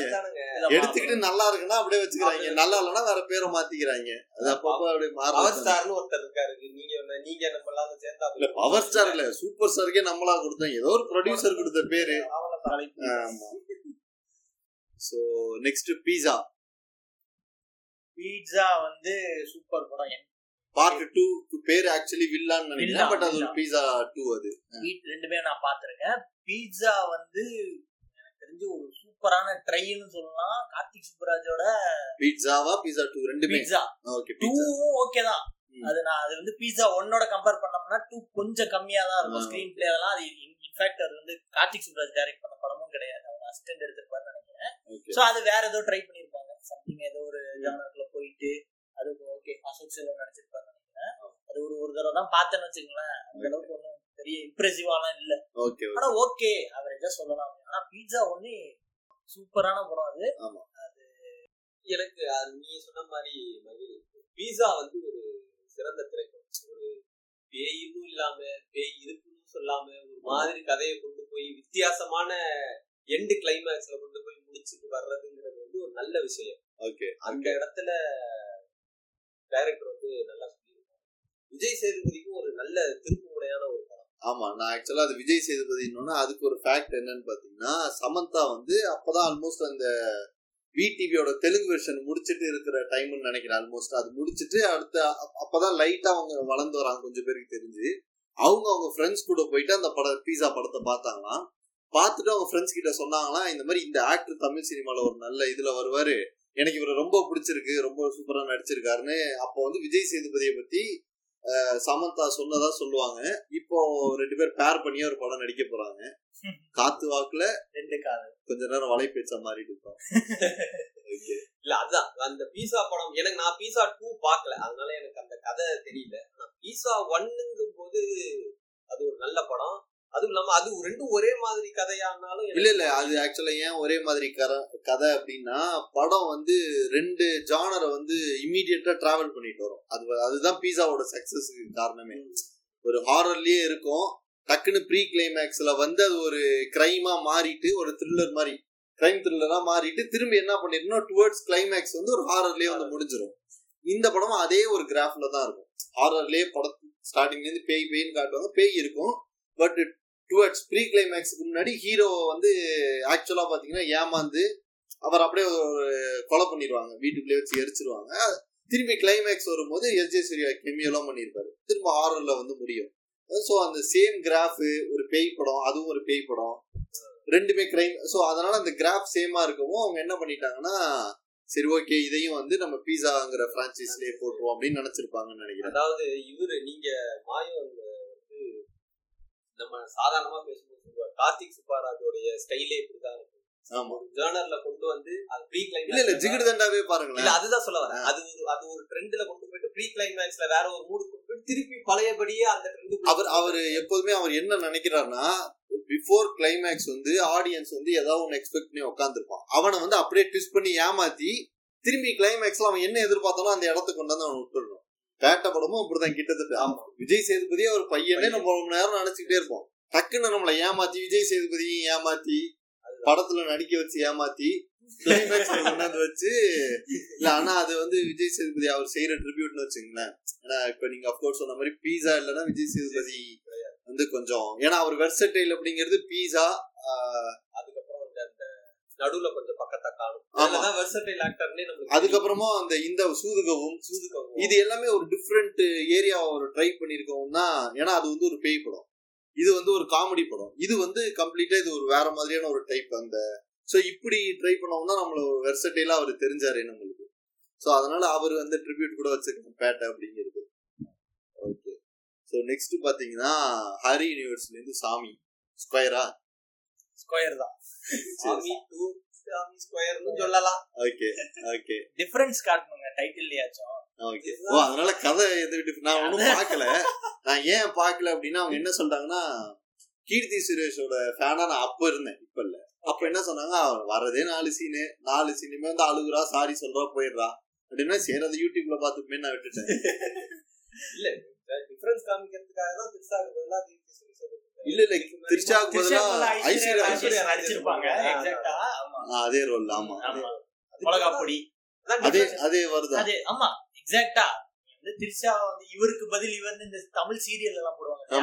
அந்த மாதிரி நம்மளே நினைச்சுக்கணும் போட மாட்டாங்க. பண்ண மாட்டாங்க. மிளகா பொடின்னு கூப்பிடுவாரு அது உடனே நம்மளுக்கு கன்வே ஆயிடும். ஐஸ்வர்யா ராஜேஷ் வருவாங்க. Okay Trisha okay. விக்ரம் அப்படியே தான் இருப்பாரு. ஓகே அவரோட பையன் பேஸ் பண்ண ஸ்டோரி இது அது மாதிரி அவர் அந்த வில்லனோட வில்லனுக்கு வந்து பையனை பேஸ் பண்ண ஸ்டோரி என்ன பிச்சைன்னு வருவாரு அவரு? பெருமாள் பிச்சை. பெருமாள் பிச்சையோட புள்ள ராவண பிச்சை வராரு. அப்படின்னு சொல்லி. அவர் இலங்கையில வந்து ஒரு செகண்ட் ஒய்ஃப் வச்சிருந்தாரு அப்படின்ட்டு. எதுக்கு ராவணன் பிச்சை இலங்கை? இவர் பேர் ராமசாமின்னு வச்சிருப்பாங்க. எதுக்கு ராமாயணத்தோட டைட்டில் தான் ஓகே ஓகே அவர் அந்த மாதிரி ஏதோ ட்ரை பண்ணிருக்காரு மணிரத்னம் மாதிரி ஏதோ ட்ரை பண்றாரு. மணிரத்னம் அவர் ட்ரை பண்ணது அவர் என்ன பண்ணிடுவாருன்னா இப்ப நடுவுல கொஞ்சம் பக்கத்தை காணும் மாதிரி ஏதாவது ஒரு நாவல் எடுத்துருவாரு. அதுல நடுவுல இருக்கிற ஒரு அஞ்சு பக்கத்தை உருவிடுவாரு அத வந்து பேஸ் பண்ணி ஒரு படம் எடுத்துருவாரு. அதான் நடுவுல கொஞ்சம் பக்கத்தை காணும் மணிரத்னம் எனக்கு தெரிஞ்ச ஒரு இருபது பக்கத்தை சுருட்டி ஒரு படம் எடுத்துட்டு இல்ல அது வந்து மொத்தமா அந்த புக்கே ஏன்னா தமிழக அரசு வந்து கலைஞர் பீரியட்ல அந்த புக்கை வந்து ஒரு பப்ளிக் ஓபன் சோர்ஸ் அனௌன்ஸ் பண்ணிட்டாங்க. யார் வேணாலும் அதை தழுவி என்ன வேணாலும் செஞ்சுக்கலாம். அதை நீங்க ஆடியோ புக்கா ரிலீஸ் பண்ணலாம் நீங்க ரீபிரிண்ட் பண்ணலாம் அப்படின்னு தமிழக அரசு அனௌன்ஸ் பண்ணதுனால அவர் வந்து இப்ப ரைட்ஸ் ப்ராப்ளம் கிடையாதுல. ஏன்னா யாருக்குமே காப்பி ரைட்ஸ் ப்ராப்ளம் இருக்காது. நீங்க எப்படி வேணாலும் எடுக்கலாம் அப்படிங்கறதுனால காப்பி ரைட்ஸ் ப்ராப்ளம் இருந்தாலுமே அவர் எடுப்பாருங்க அஹ், அது அது சரி, தெரியவா போகுது இதெல்லாம் தளபதி எல்லாம் அப்படிதான் எடுத்தாரு. அது தெரியவா போகுது மணிரத்னம் ஒரு காலத்துல கொடிகட்டி பறந்த டைரக்டர் நல்ல கதைகள்லாம் எடுத்து இல்ல இல்ல இத பத்தி நம்ம தனியா ஒரு பாட்காஸ்ட் அது ஒரு போடலாம். தனி பாட்காஸ்ட் அவரு நாலஞ்சு போடலாம். அவரோட விஷயங்கள் எப்படி சொல்றது? அவருடைய அந்த நைன்டிஸ்ல வந்த படங்கள்லாம் இப்பயும் படங்கள். அதெல்லாம் நல்ல படம். சும்மாலாம் சொல்ல இல்ல இல்ல அஸ் அ டேரக்டரா வந்து அதாவது ஒரு டெக்னீஷியனா இஸ் இஸ் வெரி குட் ஓகேவா நம்ம அதுல வந்து அவர் அவர் மீதான எந்த ஒரு இதுவுமே நம்மளுக்கு கிடையாது. ஆனா அவர் டெக்னீஷியனா என்ன செய்யறாரோ அது மேல நம்மளுக்கு வந்து ஒரு ஒரு ஒரு கொலகாரன் இருப்பான். அவன் நல்லா எல்லாரையும் கொலை பண்ணுவான். அந்த இந்த மாதிரி கொலகாரனா இஸ் பெர்ஃபெக்ட் அவன் அவனை கொலை பண்றது தப்பு. ஸோ அந்த மாதிரி அவரோட ஆர்ட் மேல நம்மளுக்கு இது இருக்கு? அவர் என்ன ஆர்ட் எடுக்கிறாருங்கிறது மேல ஒரு பெரிய பிடிப்பு இல்லை. பட் எனிவே அது ஒரு நல்ல டெக்னீஷியன் அவரு. நெக்ஸ்ட் வந்து பாத்தீங்கன்னா சாட்டை. ஆக்சுவலா அடுத்த சாட்டை பார்க்கல பட் எனக்கு என்ன டவுட்னா ஒருவேளை அந்த அடுத்த சாட்டைங்கிற டைட்டில் ரிமூவ் பண்ணிட்டு அந்த படத்தை பார்த்தோம்னா சாட்டைக்கும் அதுக்கு ஏதாவது சம்பந்தம் இருக்குமா? சமுத்திரகனியை தவிர. அதாவது ரெண்டுமே வேற வேற அதாவது அது. ஸ்கூல்ல நடக்கும். இது காலேஜ்ல சோ உங்களுக்கு மேபி இப்படி நினைச்சுக்கோங்களேன். ஸ்கூல்ல இருக்க பசங்களே காலேஜுக்கு வந்துட்டாங்க. அந்த மாதிரி. ஓகே So, அப்படி எடுத்திருப்பாரு. அதுல ஸ்கூல் டீச்சர் இதுல காலேஜ் டீச்சர் எப்படா அவர் மாறினார்லாம் கேட்கக்கூடாது. சீரீஸுக்காக அப்படி பார்க்கலாம். ரெண்டுமே வந்து எனக்கு ரொம்ப பிடிச்சிருக்கு ஓகே ரெண்டுத்துலயுமே வந்து ஒரு வித்தியாசமான ஒரு ஜேர்னல் அதாவது இதுல அடுத்த சாட்டையில இந்த ஜாதிய காலேஜ்ல ஜாதி அடிப்படையில பிரச்சனைகள் எல்லாம் வருது. அப்படிங்கிற கோணத்தை வந்து சமுத்திரகனி உண்மையிலேயே நல்லாவே ட்ரை பண்ணிருப்பாங்க ட்ரை பண்ணிருப்பாரு ஓகே சாட்டையிலயும் அதே மாதிரி எனக்கு அது ரொம்பவும் சோ பிடிச்சிருந்துச்சு அது வந்து ஸ்கூலுக்கு அடிச்ச சாட்டை இது வந்து College. படிக்கிறவங்களுக்கு அடிச்ச சாட்டை. அதனால இது அடுத்த சாட்டை ரெடி ஆயிடுச்சு. இது ஜோதிகா கூட இதே மாதிரியே ஒரு படம் பேஸ். பண்ணி.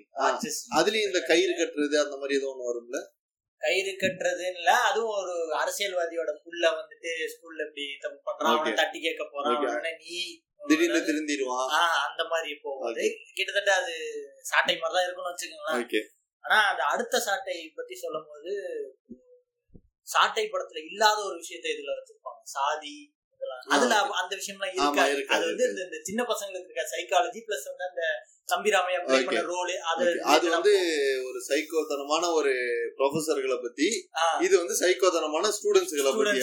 அங்கதான் வந்து நம்ம சமுத்திரகனியுடைய ஒரு தெளிவை நீங்க பாக்கணும் ஸ்கூல்ல வந்து ஜாதி பிரச்சனையே இருக்காது. நீங்க பாத்தீங்கன்னா ஸ்கூல் பசங்களுக்கு மத்தியில இந்த ஜாதி மாதிரியான பிரச்சனைகளே இருக்காது. சமமா இருப்பாங்க. ஓகே ஆனா அதே காலேஜுக்கு போகணும். அதே பசங்க தான் காலேஜ் போவாங்க. ஆனா அந்த பிரச்சனைகள் இருக்கும். ஓகே அத வந்து அந்த ரெண்டு படத்துலயுமே அவர் டிஃபரன்ஷியேட் பண்ணிருப்பாரு ஏன்னா ஸ்கூல்ல போய் ஜாதியை வச்சு யாருமே பிரச்சனை பண்ண அது வந்து எங்க சொல்லணுங்கிற அந்த தெளிவை வந்து அது உண்மையிலேயே அது எனக்கு சமுத்திரகனிக்கு ரொம்ப பிடிக்கும். எங்க எந்த தெளிவை சொல்லணுமோ அந்த இல்ல ஆக்சுவலா இது உள்ளார ஒரு ஹிட்டனா ஒரு ஐட்டம் இருக்குன்னு நான் பாக்குறேன். ஸ்கூலுங்கிறது எப்படின்னா அது எல்லாம் அரசு ஸ்கூல். அரசு ஸ்கூல்ல பெரிய ஜாதி யாருமே படிக்க மாட்டாங்க. ஐடியலாவே அதனால அது உள்ள ஒரு சாதி பிரச்சனை இருக்கும் அப்படிங்கிறது வந்து சந்தேகம் தான் ஒருவேளை இதுல பினான்சியலா ரொம்ப கம்மியா இருக்கிறவங்க பெரிய சாதியா இருந்தா அவங்க வந்து அந்த அரசு ஸ்கூல்ல படிப்பாங்க. பட் அவங்க வந்து இந்த மாதிரி ஒரு வெளிப்பாடுல இருப்பாங்களான்னு தெரியாது. ரெண்டாவது ஸ்கூல்ல வந்து சாதியை டிஃபரன்ஷியேட் பண்ற மாதிரி ஒண்ணுமே இருக்காது. ஏன்னா எல்லாருக்கும் ஒரே உடை.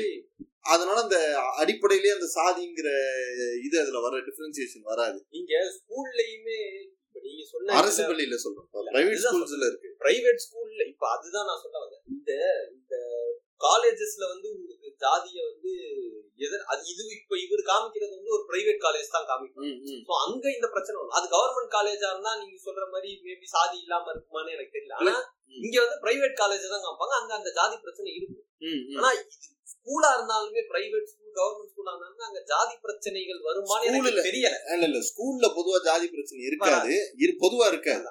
ஆனா அந்த அந்த சூழல் அங்க அமையாததுக்கு ஒரு காரணம் இது இதுவா தான் இருக்கும் அப்படின்னு நான் சொல்றேன். சோ அடுத்த வழியா வந்து பாத்தீங்கன்னா இது வந்து மகிழோட டைம் வந்துச்சு. ஏன்னா ரொம்ப நேரமா ஒரு எதிர்பார்த்த சண்டைக்கோழி இந்த துணுக்குக்காக நானும் ரொம்ப நேரமா பண்ணிட்டு சண்டைக்கோழி சோ அது என்ன அந்த சண்டைக்கோழியோட சண்டைக்கோழி நீங்க எல்லாருமே பாத்திருப்பீங்க பார்ட் ரெண்டுமே பார்த்துட்டேன். ரெண்டுமே பாத்திருக்கீங்க நீங்களும் பாத்துட்டீங்க ஆக்சுவலா சண்டைக்கோழியில வந்து அதுல அந்த வில்லனோட ரோலை வந்து நீங்க எப்படி பாக்குறீங்க வில்லனோட ரோல் பவர்ஃபுல்லான ரோல் ஒன்ல. ஒன்ல ஆமா ஆமா ஒன்ல தான் ரொம்ப பவர்ஃபுல்லான ரோல் தான். பவர்ஃபுல்லான ரோல் ரெண்டாவது வந்து அந்த வில்லனை வந்து எப்படி காட்டியிருப்பாங்க அப்படின்ற அந்த ஒரு ஓகே அவன் வந்து ஹீரோ நம்மளை வந்து அடிஸ்டாண்டா இவன் மக்கள் மத்தியில நம்மளை அடிஸ்டாண்டா அப்படின்ற அந்த ஒரு இதுலயே போயிட்டே இருப்பான். அந்த. வில்லனை கடைசியா வந்துட்டு நான் இங்க இந்த ஊர்ல தான்டா இருப்பேன். இத்தனைக்கும் அந்த படம் என்டையரா பார்க்கும்போது அது ஓவராலாவே நல்லா தான் இருக்கும் ஓகே சண்டைக்கோழி டூ வந்து கதையும் வேற.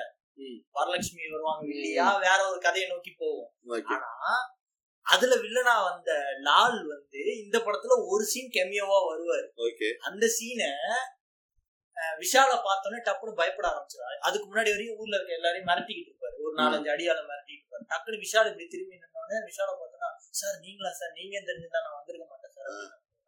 இந்த சீன்ல எனக்கு என்ன தோணுச்சுன்னா சண்டை கோழிய மொத்தமா கொலை பண்ணது இந்த ஒரு சீன் தான். ஃபர்ஸ்ட் பார்ட்ல. கொலை பண்ணது இந்த ஒரு. சீன் தான் எனக்கு தோணுச்சு. ஏன்னா ரொம்ப டைலூட் பண்ணி விட்டாரு. ஏன் அவ ஏன் அவர் அவரு- ஏன் கொண்டு வந்தாரு? இல்ல அது வந்து நம்ம என்ன அசீவ் பண்ணிக்கலாம்னு வச்சுக்கோங்களேன் மேபி கரெக்டான்னு தெரியல. சண்டை கோழி ஒன்னோட முடிவு என்னன்னு பாத்தீங்கன்னா ரெண்டு பேரையும் ஃபைட் பண்ணுங்க அப்படின்ட்டு போயிடுவாங்க. ஆமா. சோ அவ்வளவுதான் அந்த படத்தோட இது ஒருவேளை விஷால் வந்து அவரை அடிச்சு இது இந்த படத்துல நான் வேற ஒரு ரெஃபரன்ஸ் சொல்றேன். வீரம் படம் பார்த்திருக்கீங்களா?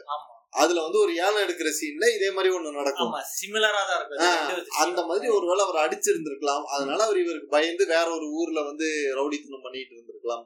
ஓகே. அசம்ஷன் தான். இல்ல சாமி கிட்ட கூட தெரியுமான்னு தெரியல. இல்ல இந்த ஒரு சீனை வைக்க ஏன் வைக்கணும்ன்ற ஏன்னா படம் வேற ஒரு சீரியஸான. ஒரு விஷயத்த நோக்கி போய்கிட்டு இருக்கோம். சம்பந்தமே இல்லாம இந்த சீனியா அதனால இது ஸ்பாயில் ஆயிடுச்சுன்னு சொல்ல ஸ்பாயில் ஆயிடுச்சு. சண்டை கோழிக்கான அந்த வில்லனுக்குன்னு உங்களுக்கு ஒரு பார்வை இருக்கும் பாத்தீங்களா. அந்த ஃபர்ஸ்ட் பார்ட் அதாவது சிங்கம் படம் ஓகே பார்த்து நீங்க இப்ப என்ன சொல்றீங்கன்னா இந்த படம் சண்டைக்கோழி தூங்கும் போது சண்டைக்கோழியே ஸ்பாயில் ஆயிடுச்சு. அது. ஒண்ணு.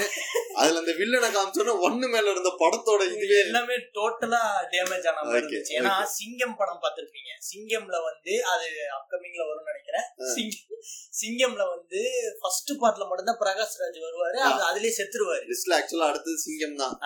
நான் அப்படியே சொல்லிருக்கேன் அப்படியே பேசிடலாம் சரிங்களா? சரி ஓகே சிங்கம் டூல வந்து ரஹ்மான் சொல்லுவார். ரஹ்மான் தான் வில்லன் அவர் வந்து பிரகாஷ்ராஜ் இன்னும் இவரு துரை சிங்கம் வராரா? இவர் வந்து இந்த மயில் வாகனத்தை வந்துட்டு இது பண்ணாரு அப்படிதான் காட்டுவாங்க. இவர் வந்து அட்டாக் பண்ணி தான் காட்டுவாங்க அப்படின்ற மாதிரி எடுத்திருப்பாங்க. இத வந்து நீ அப்படியே போக. விட்டுருக்கலாம் எதுக்கு நீ அந்த ஒரு எனக்கு வந்து? நீங்க அந்த லால வந்து நீங்க கூட்டு அவமானப்படுத்தினது ரொம்ப அவமானம், அவர் மேல இருந்த மரியாதையும் போச்சு. ஏன்னா வில்லனாடா நீ அப்படின்ற மாதிரி. எனக்கு அந்த சீன்ல எனக்கு ஆக்சுவலா ஞாபகம் கூட இல்ல ஞாபகம் இல்ல ஆனா எனக்கு தெரிஞ்சு மகிழ் சொன்னது அது வந்து ஒரு காமெடிக்காக அந்த ஒரு சீனை இல்ல இல்ல அது வந்து அந்த ஹீரோவை கெத்தி ஏத்துறதுக்காக. அது வந்து அது நீ என்ன மாதிரி படத்துல ட்ரை பண்ணலாம்? ஹீரோ இது வந்து ஹீரோ பேஸ்ட் மூவி மாதிரி எனக்கு தோணல. ஏன்னா ராஜிகரனை தான் அதிகமாக ஒரு பவர்ஃபுல்லா காட்டுவாங்க. விஷாலே அவரோட பையன் சரி அவரும் சளைச்சவர் இல்ல அப்படின்ற மாதிரி காட்டுறதுதான் சண்டை கோழி ரெண்டுமே இல்ல ரெண்டுமே சண்டைக்கோழி டூலையும் அதே தான் வரும். அதேதான். ஒரே ஒரு அந்த இன்டர்வலுக்கு முன்னாடி இவரை படுக்க போட்டுருவாங்க நம்ம ராஜ்கிரணை அதுக்கப்புறம் இவருடைய யூஸ்வலான சண்டைக்கோழி மாதிரியான ஸ்டோரி தான் போகும். எனக்கு தெரிஞ்சு ரெண்டு பெரிய டிஃபரன்ஸும் இல்ல. மேபி இவரு சொன்னது மகிழ் சொன்னதுக்கு அப்புறம் திரும்ப போய் பார்த்தா ஒரு வேலை அப்படி தோணும் இல்ல அவரு என்ன சொல்றாருன்னா படத்தோட இத பத்தி சொல்லல. அவர் என்ன சொல்றாருன்னா பார்ட் ஒன்னு எடுத்து கெத்தா வச்சுட்டேன். அவனை எதுக்கு இங்க கூட்டு வந்து தரதனையில் தந்து அவமானப்படுத்தி அனுப்புனேன் அப்படிங்கறது அவரோட வருத்தமா இருக்கு. இப்போ நான் என்ன சொல்ல வரேன்னா சிங்கம் படத்துல மயில் வாகனம்ன்ற ஒரு கேரக்டர் பயங்கரமா காட்டியிருப்பாங்க. அதே கேரக்டர் சாவடிக்காம அவன் ஏதோ ஒரு ஊருக்கு எஸ்கேப் ஆயிட்டான் அப்படின்ட்டு செகண்ட் பார்ட்ல மறுபடியும் வந்து காமெடியா காட்டினா எப்படி தோணும்? அந்த மாதிரி இல்ல அத அத வந்து நிறைய பேர் ஏன் ட்ரை பண்றாங்கன்னா அந்த அந்த ரன் ஃபார் த மணிக்கு தான்.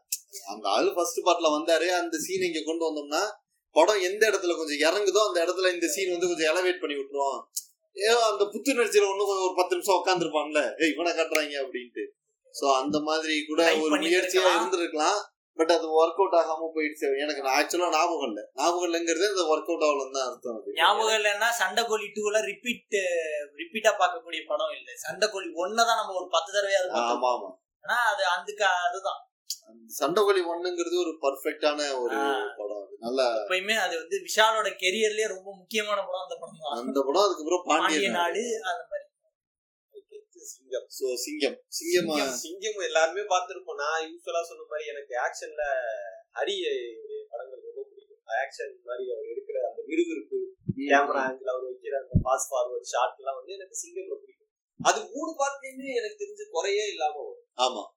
இப்ப நம்ம சொன்ன மாதிரி ஃபர்ஸ்ட் பார்ட்ட ஜஸ்டிஃபை பண்ணது மூணாவது பார்ட்ல இந்த ஒன்றரை டன் வெயிட் ஒன்றரை டன் வெயிட்ஸ் அதை கரெக்டா வச்சிருந்தாரு அதெல்லாம் வந்து ஹரி அந்த மாதிரி இடங்கள்ல எனக்கு ஹரியோட படங்கள் வந்து. ஓகே அது எனக்கு சிங்கம் த்ரீ அவ்வளவா பிடிக்கல. ஆனா டூ அண்ட் டூ எனக்கு ஆக்சுவலா சிங்கம் ஒன்ன விட டூ எனக்கு பிடிச்சிருந்துச்சு. எனக்கு டூ வந்து கொஞ்சம் நல்லா இருந்த மாதிரி இருந்துச்சு. ஏன்னா யூஸ்வலா ஒரு படம் எடுத்துக்கிட்டீங்கன்னா ஃபர்ஸ்ட் ஒரு இருபது நிமிஷம் வந்து அந்த படத்துல யாரு என்ன அதெல்லாம் எக்ஸ்பிளைன் பண்ண ஒரு இருபது நிமிஷம் போட்டு அறுத்து எடுப்பாங்க. சிங்கம் டூல அந்த தொல்லையே கிடையாது. படம் ஆரம்பிக்கும் ஸ்ட்ரெயிட்டாவே. போயிடுமா? நம்மளுக்கு அதுல ஒரு நிம்மதியாச்சு ஏன்னா நம்மளுக்கு ஆல்ரெடி தெரியும் இவங்க எல்லாம் யாரு என்னன்ட்டு. அது அதனாலே எனக்கு கொஞ்சம் அது சிங்கம் டூ ஃபுல் அண்ட் ஃபுல் அந்த கதையை பேஸ் பண்ணி இருந்த மாதிரி எனக்கு ஒரு ஹரிய அங்கதான் பாராட்டு சிங்கம் ஒன்ல ஃபுல்லா ரோட் சேஸ் சிங்கம் ஃபுல்லா கப்பல். சிங்கம் த்ரீல Flight, பிளைட் flightல சிங்கம் போர்ல ஸ்பேஸ் தான். ஸ்பேஸ். காப் உண்மையிலேயே எனக்கு தெரிஞ்சு அவர் அப்படி கூட எடுக்கலாம் guardian of Singam guardian of the galaxy த்ரீல சூர்யாவை நடிக்க வச்சாலும் நடிக்க வைக்கலாம். அந்த மாதிரி. மார்வல்குள்ள ஓகே ரைட் சோ இப்போ நீங்க என்ன சொல்றீங்கன்னா ஹரியோட சினிமேட்டிக் யூனிவர்ஸையும் மார்வலோட யூனிவர்ஸையும் கம்பைன் பண்ணி நான் வந்து ஒரு மார்வல் கண்ணின்னு கூட வச்சுக்கிறேன் ஏன்னா நான் மார்வலோடைய மிகப்பெரிய ஃபேன் அதனால எனக்கு இல்ல எனக்கு என்ன நீங்க சொல்றத பார்த்தா மார்வல் ஃபேன் மாதிரி தெரியல. டிசி ஃபேன் மாதிரி இருக்கு. ஏன்னா சிங்கம் சூர்யாவை மார்வலுக்குள்ள கொண்டு போய் விடலாங்கிறீங்களே. அதுக்காக சொல்லல. ஹரியோடைய ட்ரைக்காக சொல்றேன். அடுத்து கார்டியன் ஆஃப் த கேலக்ஸி எடுத்தாலும் நம்மளுக்கு சந்தேகப்படுறதுக்கு இல்லன்னு சொல்ல வரேன். என்ன ஒரு டிஃபரன்ஸ்னா இது வரைக்கும் பூமியில பறந்தவங்க எல்லாம் ஸ்பேஸ்ல வந்து இயல்பா பறப்பாங்க. அவ்வளவுதான். சோ அடுத்து வந்து இது வரைக்கும் பார்த்த எல்லா படங்களையும் கலாய்க்கிற மாதிரியான ஒரு படம் தமிழ் படம். அது பார்ட் ஒன்னு வந்து கம்ப்ளீட்டா அது ஒரு ஹிலாரியஸ் திங் தான். அது அதுல வந்து டவுட்டே கிடையாது. பார்ட் டூ வந்து எனக்கு சில டீடைல் புரிஞ்சிச்சே தவிர படமா பார்க்கும்போது எனக்கு கொஞ்சம் லெட் டவுன் தான். பட் அத அந்த பார்ட் ஒன்னை கண்டினியூ பண்ணி கொண்டு வந்த விதம் வந்து அந்த வில்லன் சதீஷ் வந்து அதுல அப்ப அவர் பெரிய. ஆக்டரே கிடையாது. அவர் சும்மா ஒரு சைடு ரோல்ல நடிச்சிருப்பாரு போல இருக்கு. காசுக்காக சரி வருமானம் வேணுமேனு அவர் வந்து இன்னைக்கு கொஞ்சம் ஃபேமஸா இருக்கவும் கரெக்டா அவரை ஃபோக்கஸ் பண்ணி கொண்டு வந்தது. அது எல்லாமே எனக்கு பிடிச்சிச்சு அந்த அந்த கலீசியோட கெட்டப்ல பண்ண அந்த. சீக்வன்ஸ் வந்து கேம் ஆஃப் த்ரோன்ஸ் ஒருத்தன் ட்ரால் பண்ணாங்க போது எனக்கு அது நல்லா இருந்துச்சா? சடனா எனக்கு பார்க்கும்போது ஒரு இதா இருந்துச்சு? அந்த இது. மத்தபடி பெருசா ஒன்றும் தமிழ் படம். வந்து கிளிக் ஆகல. அது வந்து அப்கோர்ஸ் அது ஆகவும் ஆகாது. ஏன்னா ஒரு வாட்டி அந்த இயக்குனரையே வந்து கேட்கும் போது அவர் என்ன சொல்லிட்டாருன்னா இந்த மாதிரி அடுத்த படம் எப்போ எடுப்பீங்க என்பது இன்ஃபேக்ட் டூ வரதுக்கு முன்னாடி நான் சொல்றேன். அவர் சொல்லிட்டாரு இது வரைக்கும் எடுத்த படங்கள் அந்த அறுபது வருஷம் நாலேஜ் தான் இந்த ஒரு படம்.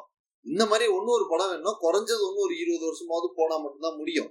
ஏன்னா எல்லா கண்டென்ட்டையும் எடுத்துட்டேன். அடுத்த இருபது வருஷத்துல என்ன இருக்கோ அதை பேஸ் பண்ணி தான் அதுக்கு அடுத்த இது போக முடியும். ஸோ பட் அவர் வந்து வெரி நியர் ஃபியூச்சர்லயே வந்து ரெண்டாவது பார்ட் எடுத்ததுனால அவருக்கு பெரிய கண்டென்ட் கிடைக்கல. உடனே என்ன பண்ணிட்டாரு? சீரீஸ்ல எல்லாம் இறங்கிட்டாரு. கேம் ஆஃப் த்ரோன்ஸ் அது இது அந்த அந்த மாதிரி இறங்கிட்டாரு. கேம் ஆஃப் த்ரோன்ஸ் பீக்ல இருந்ததுனால ஆமா, ஆமா, இல்ல ஆக்சுவலா என்ன ஒரு பிளஸ்னா நான் தியேட்டர்ல பார்க்கும்போது அந்த களி சீசன் எல்லாருமே கனெக்ட் ஆயிட்டாங்க. எனக்கு டக்குன்னு என்னடா இவ்வளவு பேர் கேம் ஆஃப் த்ரோன்ஸ் பார்த்து எல்லாருமே தியேட்டர்ல உட்காந்துருக்கோம் அது ஒரு நல்லா இருந்துச்சு. அந்த ஒரு சீக்வன்ஸ் தான் எனக்கு அதுல பிடிச்சிருந்தது. மத்தபடி சொல்ற மாதிரி யூஸ்வலான ட்ராவல் தான் எல்லா படத்தையும். ஆமா. ஆக்சுவலா என்ன ஆயிடுச்சுன்னா அந்த ட்ராலோட இதையே மீறி இவர் பண்றது நம்மளுக்கு கொஞ்சம் ஓவர் ஆயிடுச்சு. ட்ராலே கொஞ்சம் ஓவர் ட்ராலா மாதிரி கடைசியில அவர் படத்தையே ட்ரால் பண்றது ஆமா ஆமா ஆமா சோ அடுத்து வந்து இந்த லிஸ்ட்ல ஒரு புரட்சிகரமான படமா வந்து உரியடி. உரியடி ஒர்த்து வாட்சிங்னு சொல்லலாம். ஃபர்ஸ்ட் பார்ட் எனக்கு ரொம்ப பிடிச்சிருந்துச்சு. ஏன்னா அது வந்து ஒரு டவுன்ல வந்து டவுன்ல இருந்து வந்து படிக்கிற பசங்க ஹாஸ்டல்ல தங்கி படிக்கிற பசங்க அப்படிங்கும்போது நம்மளுக்கு எனக்கு ஈஸியா கனெக்ட் ஓகே ரெண்டாவது வந்து அந்த படம் சொன்ன விதம் அந்த கருத்து அதெல்லாம் கூட நல்லாவே இருந்துச்சு. நல்லாவே ஒர்க் அவுட் ஆயிருந்துச்சு. உரியடி ஒன்று உரியடி டூவும் சும்மா சொல்ல முடியாது. ஓகே இது அந்த ஃபேக்டரி. அந்த ரிலேட்டடா சொல்லியிருப்பாங்க இல்லையா? நம்ம சுதாகர்லாம் கூட நடிச்சிருப்பாரு. நல்லா தான் இருந்துச்சு எனக்கு. வந்து உரியடி டூ பார்த்ததுக்கு அப்புறம் தான் நான் போய் உரியடியே பார்த்தேன். Oh okay okay. ஏன்னா உரியடி பார்த்து உரியடி டூ பார்த்தோன்னே எனக்கு பரவாயில்லையே நல்லா எடுத்துருக்காங்க படம். இந்த இந்த முகம் எனக்கு தெரியும். உரியடியில நடிச்சவர் தான் அப்படிங்கிறது எனக்கு தெரியும். டைரக்டர் கம் ப்ரொடியூசர் அந்த படத்துக்கு. அதுதான் அந்த ஃபேஸ பார்த்து உரியடி டூ பார்த்து நல்ல அந்த போபால் கேஸ் ட்ராஜடி மாதிரிலாம் வித்தியாசமான ஒரு ஸ்டோரி லைன் எல்லாம் போய் நல்லா போகுச்சு படம். அதுக்கப்புறமா தான் நான் போய் உரியடியே பார்த்தேன். அது இதை விட பயங்கரமா பரவாயில்லையேப்பா. சீக்வல் எடுக்கிற அளவுக்கு சீக்வல்னு சொல்ல முடியாது. ரெண்டும் வேற. ஸ்டோரி லைன் ஆமா. பட் அந்த பேர் வச்சதுக்கு ஜஸ்டிஃபை பண்ணிருப்பாரு ஆமா. எந்த இடத்துலயுமே வந்து நம்ம இல்ல அது வந்து ஒரு குறியீடு தான். அந்த உரியடிங்கிற பேர் வந்து ஒரு குறியீடு தான். அவரு அது கரெக்டா அந்த குறியீடை வந்து கிளியரா ரெண்டு படத்துக்குமே அது குறியீடு. சோ மத்த எல்லாமே பார்த்துட்டு எப்படி இருக்குன்னா இந்த ஹீரோ முன்னாடி இருக்கிற ஹீரோவே இதுலயும் ஹீரோவா இருக்கும் இதுல வந்து அந்த கிடையாது. அவர் சொல்ல வந்த அந்த சோசியல் கன்ஸ்டன்ட்டுக்கான இத கரெக்டா அவரை எடுத்துட்டு வேற யார போட்டாலும் அந்த கதையில மாறுதலே இருக்கு. ஆமா அது போகும். அது அந்த கதையை நம்பின ஒரு படம் அது ரெண்டுமே. சிறந்த சோ நெக்ஸ்ட் வந்து பாத்தீங்கன்னா வெண்ணிலா கபடி குழு. நீலா கபடி குழுவுக்கு சீக்வல் வந்ததே எனக்கு வந்து ஒரு ரெண்டு மாசத்துக்கு முன்னாடி தான் தெரியும். ஆனா அந்த எப்படி சொல்றது சன் டிவில ஓடிட்டு இருந்துச்சுன்னு நினைக்கிறேன். சன் டிவியே கே டிவில ஓடிட்டு இருந்துச்சு. ஏதோ விக்ராந்த் எல்லாம் இருப்பாங்க. என்னடா இது? கபடியும் விளையாடுறானுங்க. இந்த வெண்ணிலா கபடி குழு ஃபர்ஸ்ட்ல இருந்த அந்த ஃப்ரெண்ட்ஸ் எல்லாம் இருப்பானுங்க. ஆனா விக்ராந்த் இருக்காரு அப்படின்னு பார்த்தா ஒரு வேளை இது அந்த படத்தோட சீக்குவலா இருக்குமோன்னு யோசிச்சா அந்த படம் தான் அது. ஆனா நான் அந்த படம் பாக்கல நானும் ரொம்ப வெண்ணிலா நாள். ரொம்ப நாள் கென்னடி கிளப்பும் வெண்ணிடா கபடி டூவையும் போட்டு கன்ஃபியூஸ் பண்ணிட்டு சசிகுமார் வெண்ணிலா கபடி அந்த மாதிரி ஒரு வச்சிருக்காரு கன்ஃபியூஷன்லயே நான் இருந்துகிட்டு இருந்தேன். பட் நான் கேள்விப்பட்ட வரைக்கும் அது நல்லா இல்லைன்னாங்க. பட் அது பார்ட் ஒன் வந்து உண்மையாவே ஒரு அருமையான படம் அது. சுசீந்திரன்ற ஒரு நல்ல டைரக்டர் ஆமா, ஆமா. அப்கோர்ஸ் அந்த படத்துல இன்னொரு ஃபேக்ட் என்னன்னா அந்த படத்துல விஜய் சேதுபதி தான் வந்து கெஸ்ட் ரோல்ல இருப்பாரு. கெஸ்ட் Guest ரோல் role இல்ல, ஒரு சைடு சைடு ரோல்ல இருப்பாரு. அவர் தான் வந்து அந்த விஷ்ணு விஷால கடைசியா உதச்சு கொலை பண்றது விஜய் சேதுபதி. அதுக்கு முன்னாடி சீன்ல வந்து அவருக்கு தான் பிக்ஸ் வந்துரும். விஷ்ணு விஷால் போய் காப்பாத்துவாரு. இந்த படத்துல விஷ்ணு விஷால் சொல்லி தான் வந்து இவரை கேஸ்ட் பண்ணியிருந்தாங்க. இவர் அதுல நல்ல ஃப்ரெண்ட் ஆனதுனால என்ன பண்ணாருன்னா ஒன்னொரு படத்துல விஷ்ணு விஷாலுக்கு ஒரு கேமியோ பண்ணாரு. கதாநாயகன் அது வந்து நீங்க ரொம்ப லேட்டர் பாட்டல அது வந்து விஜய் சேதுபதி இவருக்கு பண்ண ஹெல்ப் சரி ஓகே நான் சொல்றது விஷ்ணு விஷால் திரும்ப விஜய் சேதுபதிக்கு ஒரு ஹெல்ப் பண்ணியிருந்தாரு. நான் சொல்றதுலாம் அவரோட அந்த ஸ்டார்டிங் இல்ல இல்ல வந்துச்சு. அது அந்த அவங்க பியா பாஜ்பாய் அவங்க பேர் என்ன? அவங்க இருப்பாங்க. விவேக் வந்து ஒரு வெள்ளக்கார மாதிரி ஒரு கெட்ட பலே நினைக்கிறேன் பலே பாண்டியா. அதுல வந்து விஜய் சேதுபதி இதே மாதிரி விஷ்ணு விஷாலோட ஃப்ரெண்டா ஒரு சின்ன ரோல்ல வருவாரு. ஆமா அது வந்து இவ- அவர் இவருக்கு செஞ்ச ஃபேவர் இவரு திரும்ப அந்த ஃபேவரை கதாநாயகன்ல. ரெண்டு பேரும் ஹீரோவா நடிச்சு ஒரு படம் வந்துச்சு அது இன்னும் ரிலீஸ் ஆகல. ஆமா. எடுத்தாங்க. பாட்டு நல்லா இருக்கும். ஆமா சீனிராம் இடம் சார் இடம் பொருள். இடம் பொருளியோ அடுத்து வந்து விஐபி விஐபி விஐபி ஒன் எனக்கு ரொம்ப பிடிக்கும். விஐபி டூ வந்து கஜோலுக்காக நான் பார்த்தேன் ஓகே நான் ஃபர்ஸ்ட் தெளிவுபடுத்திடுறேன் விஐபி டூங்கிறது தங்கமானா இல்ல விஐபி டூவேவா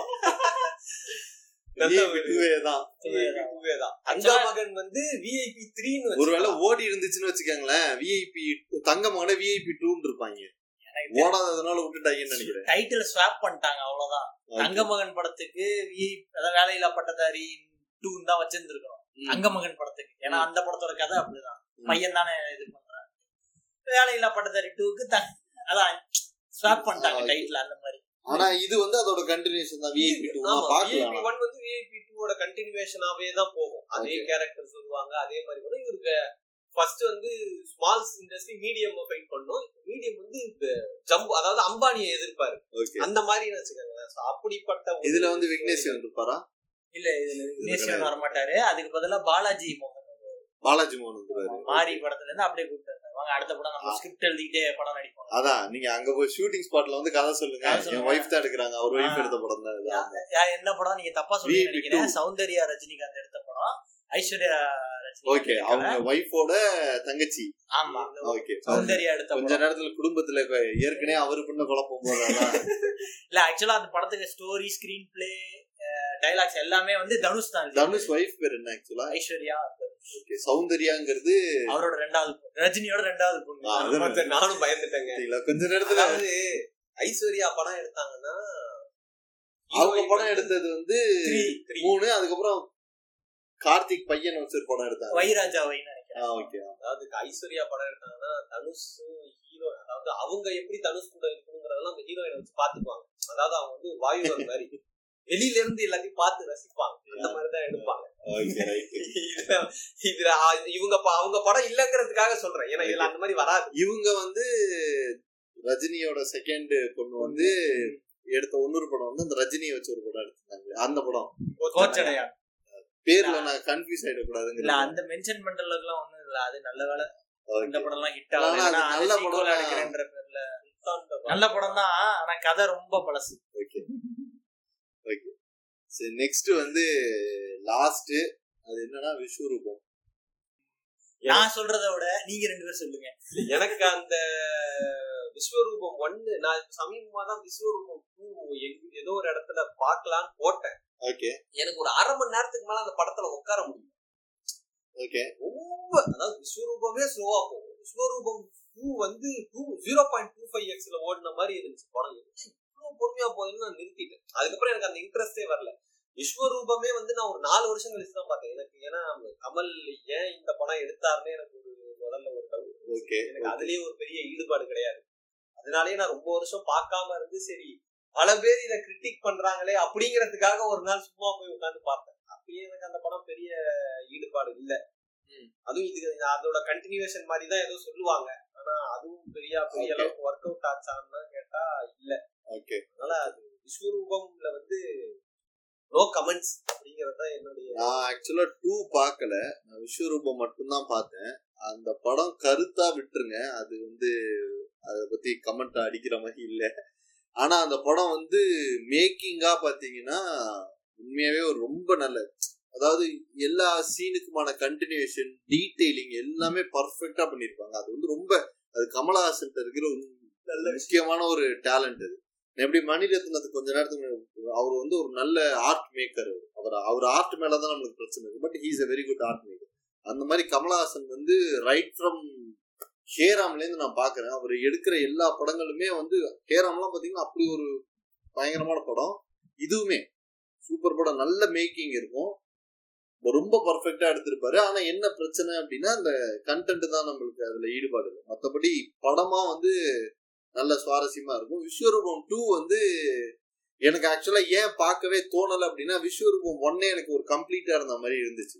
எனக்கு அந்த டூவை பார்க்கணுங்கிற ஒரு ஃபீலிங் இல்லை. அது ஒரு ஒன்னே ஒரு கம்ப்ளீட்டா இருக்கிற மாதிரி இருந்துச்சு. அதனால நான் அதை அதுக்குள்ள நான் போகவே இல்லை. அது டூங்கிற ஏரியாக்குள்ளாரே நான் தலையிடலை. அது அப்படியே விஸ்வரூபம் டூ நான் பார்த்து ரெண்டுமே பார்த்துட்டேன் விஸ்வரூபம் டூ வந்து நீங்க பார்க்கணும் அப்படின்னு ஃபீல் பண்ணீங்கன்னா நைன்டிஸ்ல வந்து விஜயகாந்த் படம் உளவுத்துறை அந்த மாதிரி படங்கள்லாம் நீங்க பார்த்திருந்தீங்கன்னா இது நீங்க பார்க்கவே தேவையில்லை. ஓகே. அப்படிதான் இருந்துச்சு இந்த படம். ஒரு வில்லனை போய் பழி வாங்க அவ்வளவுதான். அதோட முடிஞ்சிருக்கும். ஓகே சோ அது டூ அனாவசியம் தான் நீங்க கேட்டாலும் டூ விஸ்வரூபம் டூ அனாவசியம் தான் விஸ்வரூபம் வந்து நீங்க சொன்ன மாதிரி அந்த கம்ப்ளீட் ஃபீல வந்து விஸ்வரூபம். ஒன்னே கொடுத்து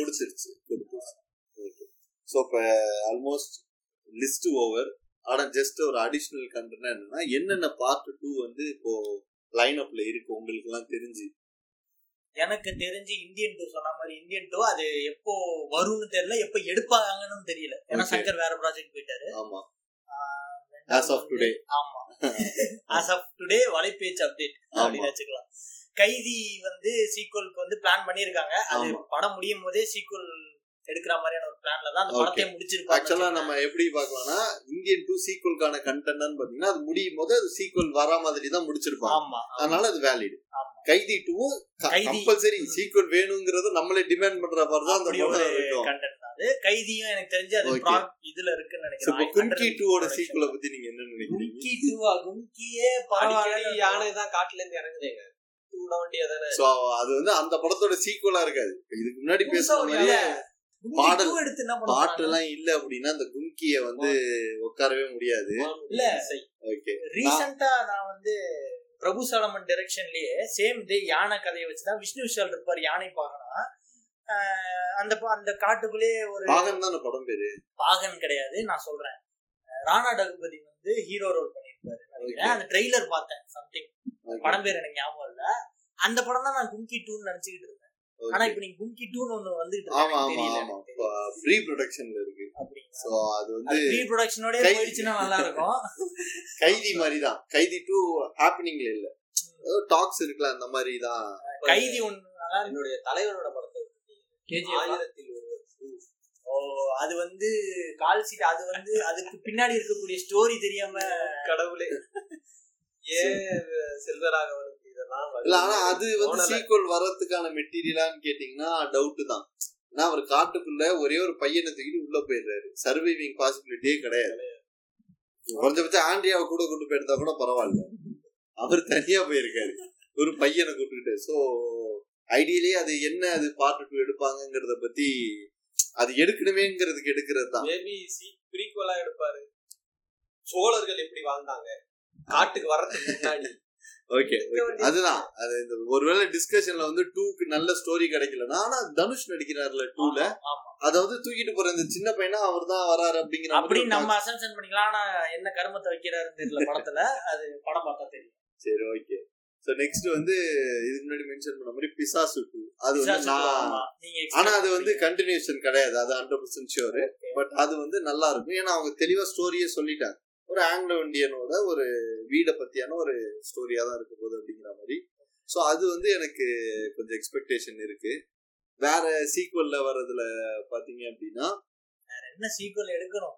எடுங்க இதுக்கு இந்த சீக்வல் எடுத்து நம்மளை கொலையா கொன்னது போதுன்ற மாதிரி தான் இருக்கு. நீ சீக்வல் எடுக்க வேணாம்ப்பா. சீக்வல் எல்லாமே நாட் ஈக்குவல் வழக்கம் போல மாங்கு ஒரு ஃப்ரெண்ட் பஞ்ச் சொல்லிட்டாரு. இந்த தான் நைட் ஃபுல்லா உட்காந்து 对这个